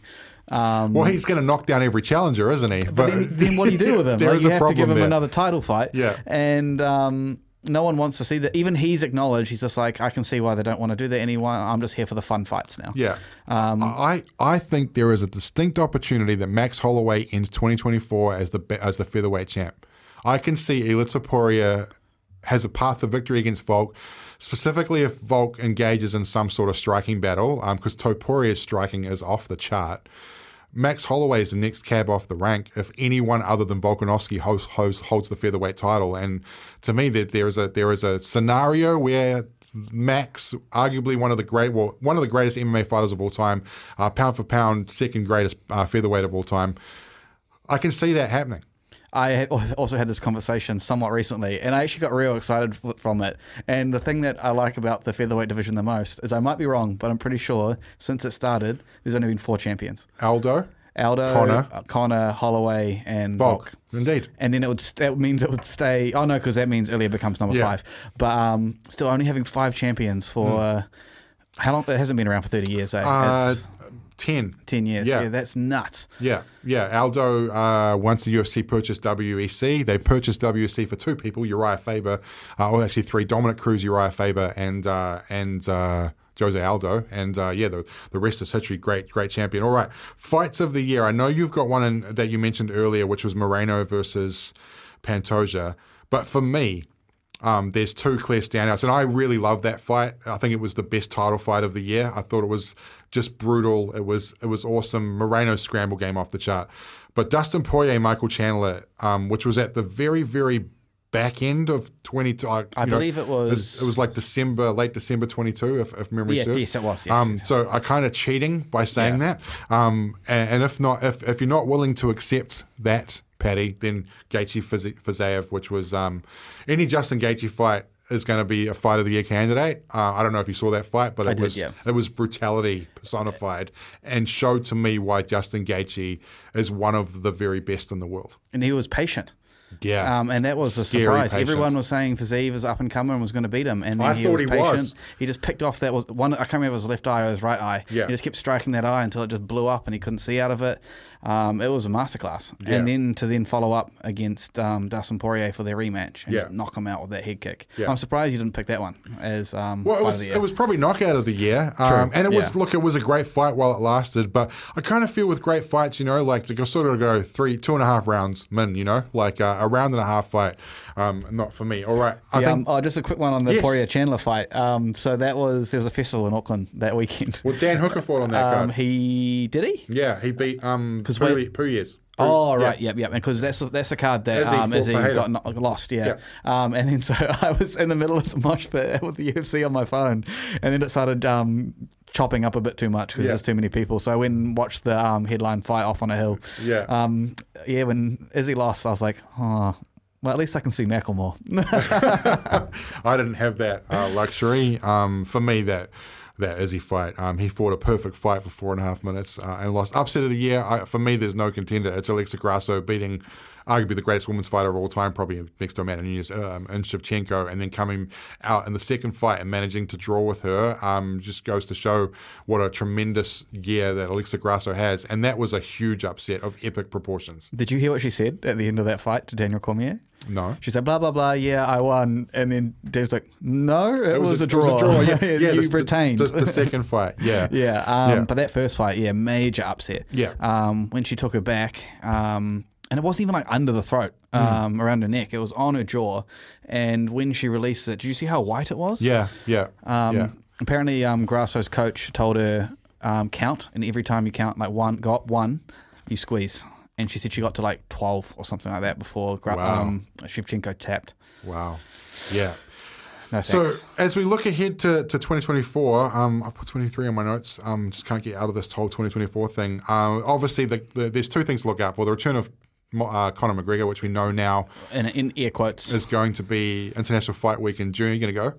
uh, no, because I'm going to go to three hundred. Okay. Yeah. You're going to 300. Uh, I've already. I'm waiting for the application to be approved. You'll get it, mate. Yeah. Yeah, I, I, I think probably you and Reeve will probably end up being in Rav. So I think New Zealand will have some good. And look, there could be a Kiwi in the main event. Well, Rav and Reeve will only go if um, there are Kiwis. Yes. Because when I went to Perth, I was the only one there. Right, right. Um, be interesting to see how that plays out. But UFC 300, and um, I've written down some fights, and I want to see where, where you're at with that. Um, I thought that Conor Chandler was going to main event that card, um, and that there'd be four title fights underneath them. Um, I'm not sure how that's going to play out. I know there's been some fights announced.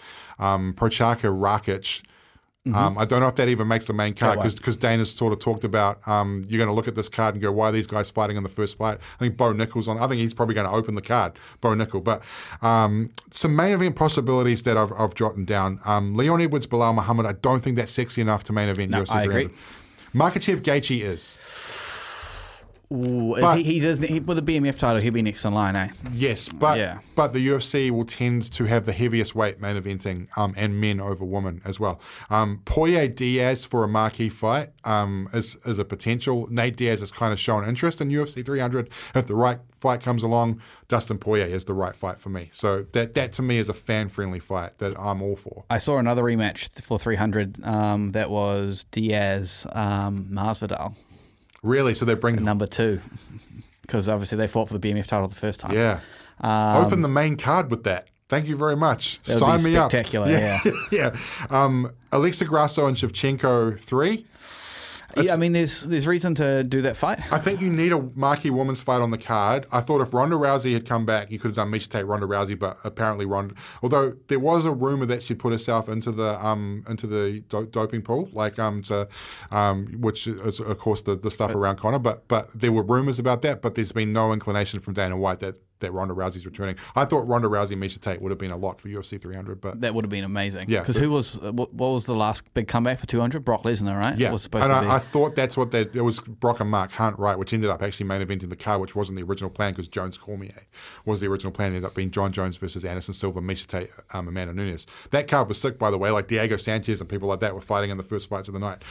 But in the last couple of days, there has been Chael Sonnen and Daniel Cormier have both thrown this out, and Chael Sonnen has pretty good intel, right? Doesn't get a lot wrong.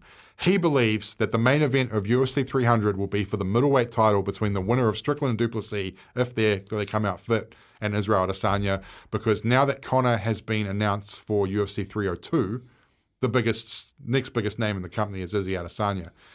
Can you see that happening?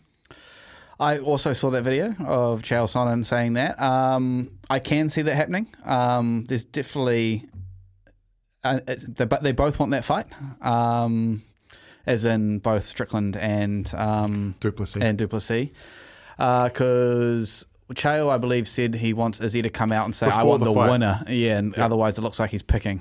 Yeah. Um, which very valid point to make. Which he also he also said that that's not Izzy, which I agree. Izzy just takes whoever's there. Yeah. Um, the movements from watching his social media and stuff as well. I, I am kind of getting the vibe he's They're gearing up, up. to. Yeah, Yeah. I mean, he has been traveling in the last. He talked about it last week. He was interviewed at Day of Reckoning, and he goes, you know, basically said, "I got a secret." Like was was what he was alluding to. Yeah. that, you know. Uh, but he knows how to work social media as well. Did you see the um, the Black Friday sale for Engage? no. It was um, him versus uh, Pereira and Volkanovski versus Topuria on the same card. Um, but it was the poster for their Black Friday sale, and everyone's like, "Oh my god, is this UFC 300?" And I was like, "No, no, these guys are just good at marketing." Yeah. Um, I mean, yeah, and obviously that's not happening because Pereira's like, "I've moved on." I Yeah. offered him the fight, he didn't want it. Yeah. That's a fight they could make. They could do the light heavyweight title, Izzy and Pajeda, and that would main event. Look, I, I think the fights that I mentioned, I think Edwards Belal is going to be on UFC 300. I think that uh, that that attracts the UK audience. Belal Muhammad deserves this fight. Um, there's also talk that they could do Edwards Makhachev. Justin Gaethje deserves a title fight. You need to give that man his belt. I think Makhachev Gaethje is 100% going to be on UFC 300 as well, potentially as the co if Izzy's the main. And I think that's a big enough fight in Makhachev Gaethje that it could main event the card um, you know, best pound for pound fighter in the world in Makhachev against the most, the highlight reel of the UFC if Izzy doesn't make the card. But I, I don't know, man. I just have a sneaking, and I've reached out to a couple of people and no one's replied to me. Um, but I just have a sneaky feeling that, that Adesanya has been convinced he's probably been paid a lot of money Yeah. to they they need they need their biggest star on this card and with Conor not in the title fight they need Israel Adesanya. Oh, What do you think of this idea for 300? The whole main card, title fights, five title fights. I think it's possible, but unlikely because of time constraints with pay per view. Um, oh, and it's five rounds. Yeah. Correct. I think you'll see at least three. There was three on 300. Well, there was going to be three before uh, the On 200, you mean? uh, 200 before Jon Jones um, was done for doping, the dope. Uh, I think you'll see three, possibly four. See, I envision three title fights with Chandler McGregor five round main event. Um, you know, and and then potential, you know, but I, I, yeah, I think you could you definitely see three. Wouldn't be surprised if there's four, but then you also have to think they have to think ahead to 301, 303. You know, like I know they've booked up to 299, right? So they also have to start thinking about what's coming up after that, and you can't leave yourself short. Um, you know, we haven't even mentioned Weili Zhang, you know, and, um, and, and there's talk that they want to do 303 in China. So I'd imagine that that's probably where they're going with that. But yeah, three three title fights, 100% will happen, and then there'll be that big marquee fight. I chucked out Poirier and Diaz. I think Nate Diaz makes that card somehow. Somehow, some way, Nate Diaz is on UFC 300. I don't know how, who he fights. Masvidal and Poirier are the only two guys that make sense. Can you guess who I'm, I want to see the most? Who will be on 300? Who has to be on 300? That's the biggest clue. Jim Miller. Jim Miller. Yeah, because he's on uh, 100. But I think Joe Lauzon might be in that category as well, um, potentially. Who, Well, no, was I think Jim Miller's the only one. Right. So Joe was, I think Joe might have been on 99, 200, and could be on 300. And why not? Jim Miller and Joe Lauzon have fought before, twice. The last time they fought was 2016. They're the two longest serving fighters. Uh, uh, Arlovski's the other one. Um, but, you know, Chuck, give, give Jim, Jim Miller needs the rub, and Joe Lauzon, Jim Miller, sign me up. I'm Do you know who it. the other one who got put forward? Uh, Paul Felder, because he's back in the pool. Yeah. And he wanted to do one more fight. Yeah. Who was it that did the? Someone inspired him. I think it was. It was, um, uh, yeah. Lawler? No. it, it was someone coming off like the, coming off the couch on two weeks' notice and fought like a champion. I can't, I, Glover, I- maybe, no. Yeah, I, I can't remember who it was, but I totally know where you're going with that. Yeah. yeah. Um, yeah. I would love to see that fight. Felder. Was it um, Rafael dos Anjos?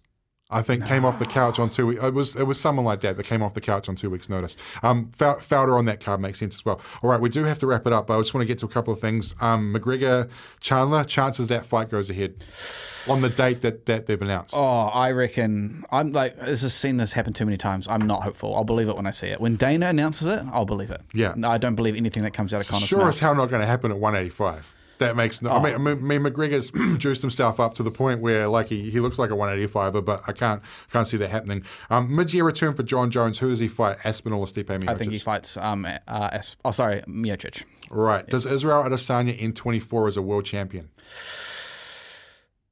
Oh, that's a tough one. Um, I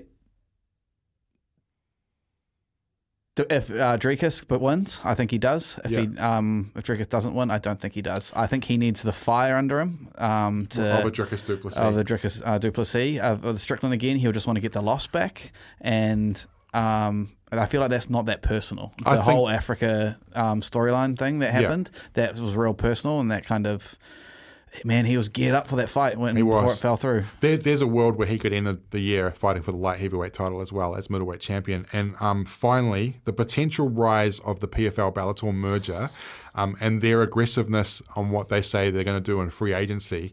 Um, we know they got Francis Ngannou. They have a couple of other of the top, you know, fighters in the world, including Pitbull and um, uh, and Asmanov, I think it is, and Johnny Eblen, who a lot of people think is the best 185 pounder in the world. Can they make a hit? I reckon that they've definitely got a market because um, I mean one one championship does also very very well. Yes. Um, I just think too many uh, middle of the range fighters from the UFC are going over there and then just dismantling everybody. Yeah. And that's probably the biggest thing that's showing there really is a level difference between UFC Correct. fighters and the Bellator and PFL fighters. Um, it's the the fact that they still do the contests is kind of cool. Yeah, um, it'd be cool if UFC brought back their tournaments. Um, tournaments. Yeah, um, agreed. But then they're thrashing their athletes. Yeah. Um, yeah, it's that's a, it's a, hopefully like even though Dana says he doesn't like them, he encourages competition, and yeah. I want them to do well because I want what's best for the athletes. Yeah, because they, they, are putting their well or their well being on the line to entertain these people. They need to find someone to find Francis Ngannou, um, and you know Derrick Lewis, who I thought was going to be just signed a five year five fight deal with the UFC. Paddy, Squared Up MMA, an absolute pleasure talking to you, mate. Um, always love having you on the show. Thank you for having me on. Anytime, mate. My guy, my guy. 28 away from two. We're about 40 minutes behind on breaks. Um, we'll take one now. 24 away from two home run stretch here uh, on uh, summer day. Stephen McIver with you guys from two till six, I believe. He's got uh, Monique Barry, who uh, lost in her first round match at the ASB Classic yesterday. Also, Erin Routliffe, who's playing tonight, um, is on his show as well. Plus, the National Bowls champs are underway. Kevin Hickland will be along with Stephen um, as well. We are behind on breaks. I apologize for that. Uh, David Long, not too far away from the ASB Classic, will get a rundown of what the action looks like today next here on SENZ. 19 away from two, almost uh, time to wrap things up. Stephen McIver on the show from two till six, and a big part of his show will be the ASB Tennis Classic, updating you with the scores throughout the day. He's also chatting to Monique Barry um, and Erin Routliffe. And on the show right now, stuff uh, reporter and a long time tennis uh, reporter, David Long. David, Happy New Year, my friend. How are you? Yeah, hi there, Brad. Happy New Year to you. I'm all good, thanks. Brilliant, brilliant. I did see a photo that you and um, the esteemed Michael Burjo Burgess posted the other day. What is it, 20, 20 odd years, you two are calling the uh, Summer of Tennis um, for, for your respective publications? Well, that's right, yeah. I mean, I do boast up my seniority over him. I've been doing it since 2001, and he was a few years after me. So he's still just a junior um, compared to me, I like to think.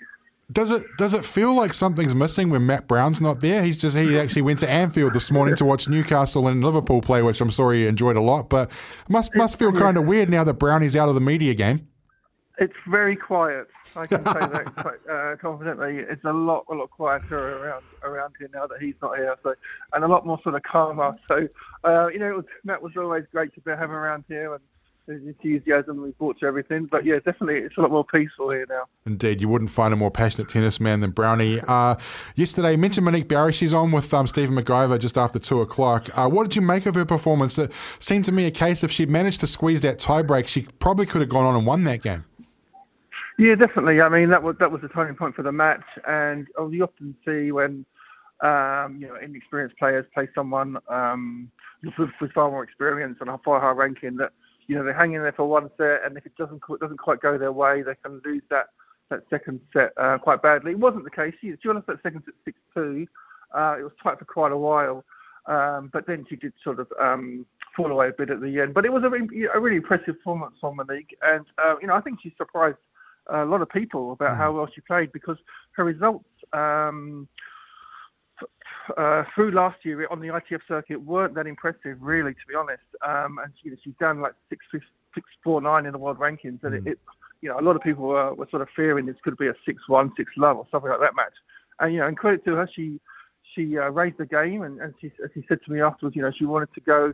If she was going to lose, she wanted to go down fighting, and she and she played aggressive. She attacked attacked whenever she could, and uh, you know, and it worked really well for her. I, just hope now that she can take confidence from it and belief uh, from her performance here, and then when she goes back onto the ITF circuit, you know, she can have this mm. momentum uh, and belief, and then go on and try and get her ranking back up, so that um, you know, she can be back here again, and you know, maybe one day get in, into the main draw for her own ranking. So no obvious upsets on day one. I'm sure the tournament organisers stoked that Amanda Anisimova uh, dodged the bullet in her first round as well. Um, but everything according to plan and for you for day one.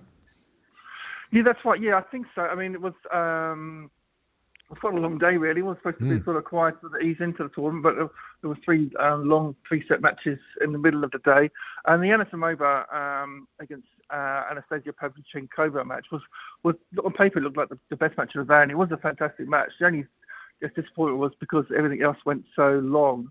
Um, that by the time that they came on court, um, a lot of people had already left because it was getting a bit chilly. So yeah, it was disappointing that there wasn't a big crowd for it, but understandable. But it was a great match, and it was fantastic to see Anisimova playing as well as she was in her first match uh, since um, April, with her first win on WTA Tour since February.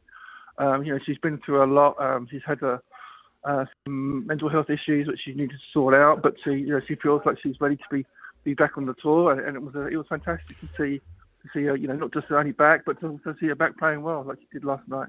David, I look at today's draw and I see names Petra Martic, Coco Gauff, Evelina Svitolina, Caroline Wozniacki, Emma Raducanu. You've watched a lot of women's tennis on centre court there um, on the old Stanley Street. Has there been a more jam-packed day of talent than what we're going to see uh, this afternoon and this evening? Yeah, no, I don't think so. I, have mentioned this before in, in my stories. I think this is the I've never seen so many big name players um, all play on one day like there is here. You know, sometimes you have a you have two or three big names in the draw, and, we, and we've seen that in the past. But to have you know four absolute superstars all playing on one day, uh, you know, it, it's it's fantastic and it's it's it's it's really good for the tournament. And not only that, we've also got Erin Routliffe in the doubles Indeed. Uh, tonight, and we've also just had uh, Lulu Sun, uh, Tiaoa greatest ever tennis player, win her uh, first round match on an outside court. Brilliant. Morning. So yeah, it's great to see her out in the second round of the tournament. That's that's fantastic. Um, the highlight, obviously, today, um, aside from the fact that we're going to see the, the one of the best women's players in the world in Coco Gauff on centre court, is Wozniacki and Svitolina. Um, I know it's a it's a tournament director's worst nightmare when the wild card draws uh, the second seed, um, but that's the game that you play, I guess. Uh, but what a, a, a tremendous game of tennis you're going to get to witness this afternoon. It will be. It will be fantastic. I was sitting not far away from uh, Nicolas Lamperin when the draw was being done, and we've seen all the names come out, and both sort of looking and realising that um, uh, Raducanu and uh, Wozniacki still hadn't come out, and we get really near to the bottom, and he looked over at me and started had a sort of nervous sort of smile on his face, then realising what might just happen here, and it, it ended up turning up just that way. So um, it's uh, you know it's it's a shame in some ways that. Um, you know, it's definitely it's worthy of being a final, but also incredible for, the tournament to have a, a blockbuster match like this uh, so early on in the tournament, um, and you can feel the sort of the buzz around the place um, with anticipation. You know, for that match, you know, not just for seeing Coco today, but for knowing people knowing they're going to see a real, you know, a real great match um, between greats of the game this afternoon. David, I've got a couple of minutes. Um, just, uh, and I, I, don't really sort of understand the ins and outs of it, but I've seen some reports that this might be the last year where we do have real quality fields because of the prize money or the tournament ranking. Can you just sort of give us a little bit of an education on what that sort of chat is around what the future is for these two tournaments? Yeah, so well, it's unchanged for the ATP. Um, there's um, for the ATP, Nicolas Lamperin can get whoever he wants, whoever, right. much money he wants to pay. He can get he can get um, Medvedev, uh, Djokovic, Alcaraz down there if he wanted to, if he had enough money for it. But from this year, so it's actually started this week. WTA rule is that you're only allowed, you're not allowed any, for WTA 250 tournament, which is at the classics level, you're not allowed any top 10 players or uh, only two players between 11 and 30 in the world ranking, and those players between 11 and 30 can only play in two WTA 50s a year. Right. But the thing is, there is an exemption for defending champion to come back. So Coco was allowed to come back because she won this tournament last year. So the tournament needs Coco or Alina or someone like that to win this week. Mm. Otherwise, it's more than you know. they can't, they can't come back again next year. But so, I, I, uh, I, guess in, in, saying that though, like um, that's the chance to bring Wozniacki and maybe like Azarenka and people like that who aren't within sort of the top. So so there is a I guess there's a silver lining there. But uh, you're right. Like you want a Coco Gauff to almost win this thing back to back to back. Yeah, sure. I mean that's the thing about women's tennis, which is why Nico Lamperin's not you know, he's he, he, he it wasn't like this, but he's not overly concerned because there is that fluctuation in women's tennis, mm. and not always um, the biggest names are in the top ten. You know, you, you, can get a lot of players in the top ten who could come here, and, and no one would really know that well, to be honest, yeah. unless you're a big tennis fan. Whereas, you know, he's been able to pull in uh, Anisimova, Wozniacki, Raducanu, you know, all well well down in the rankings, but all you know, really really big names. So you know, it's it makes it harder for him how the, the rule is going to be. And you know, there's talk that the WTA are going to look at it uh, in the next six months and decide whether they want to keep it or not. Uh, and we'll see then the players are against it because they want they want to play all around the world uh, t- tournaments where they can get get appearance fees and they can come here and get a lot of money by by signing up for top ten players. But um, that's that's they stopped from doing that under this new rule. So the players are against it. We'll just have to wait and see what the WTA decide later in the year. All right, David, look, enjoy the day, man. I, I know that you'll be buzzing. Um, you're going to be witness to what is going to be a sensational day of women's tennis, man. I am envious um, and, and have, a, have a great afternoon. Yeah, thanks so much, Brad. All the best. Thank you. That's David Long from Stuff. You can read his stuff at stuff, stuff.co.nz, uh, one of the premier uh, sports writers around the country. Uh, it is 10 away from 2. We'll wrap the show next. Five away from two, which means five away from the big show, Stephen McIver. hey, man. Um, Happy New Year. Happy New Year to you, Stephen. And, mate, you've uh, got Monique Barry on the show in about 15 minutes' time. Uh, yeah, about around 2.15. Just uh, thought we'd chat to the young New Zealand number one who won that one only match uh, to get in the wild card of the ASB Classic. Got beaten yesterday. Mm. And, um, yeah, she sounds like she's a, a, really strong young lady. She was 500 below, took went to a two-love lead, and then, you know, it's a... The tennis tour is a grind. Yeah. And when you go from an ITF into the WTA or the uh, ITF into uh, the ATP, mm. the, the level changes dramatically. feel like if she'd won that tiebreak, she might have been a, a sneaky yep. chance to win that oh, game. Well, Dave, David Long just said pretty much the same thing that he felt she was probably on course to win if But it's just good. It's just yeah. good that we have New Zealanders on court. KP Pannu will mm. be the men's wild card. Uh, it's, it's, a shame we don't have the likes of Ajit Rai uh, getting in there or even even good old Rubin at 36 who's playing yeah. in Noumea at the moment of trying to qualify find you mayor at the moment uh, to do stuff. But no, no, it's, it's hey, it's January, it's tennis time, right? And uh, it is. You got a bit of bowls today as well. Uh, the, Kevin the great Kevin Hickland, the great Kevin Hickland. He's just one of the good guys. Uh, uh, so the Summerset Nationals are in Christchurch, and they go right through to the end of next week, and they're qualifying today. So we're going to have an update report from him every every hour just to see what's going on. Plus, we're going to go to Whangamata, mm-hmm. uh, and Ben Goffin's the head lifeguard at the Whangamata Surf Club. Brilliant. And they had a fundraiser yesterday to raise money, as you do. Uh, but I just want to check on what the conditions are like and, and what people are or aren't doing uh, for water safety. So that's coming up after two, baby. Cannot cannot wait. Robbie, thank you, you absolute legend. Uh, Stephen McIver, Joe Bell taking you through to six o'clock.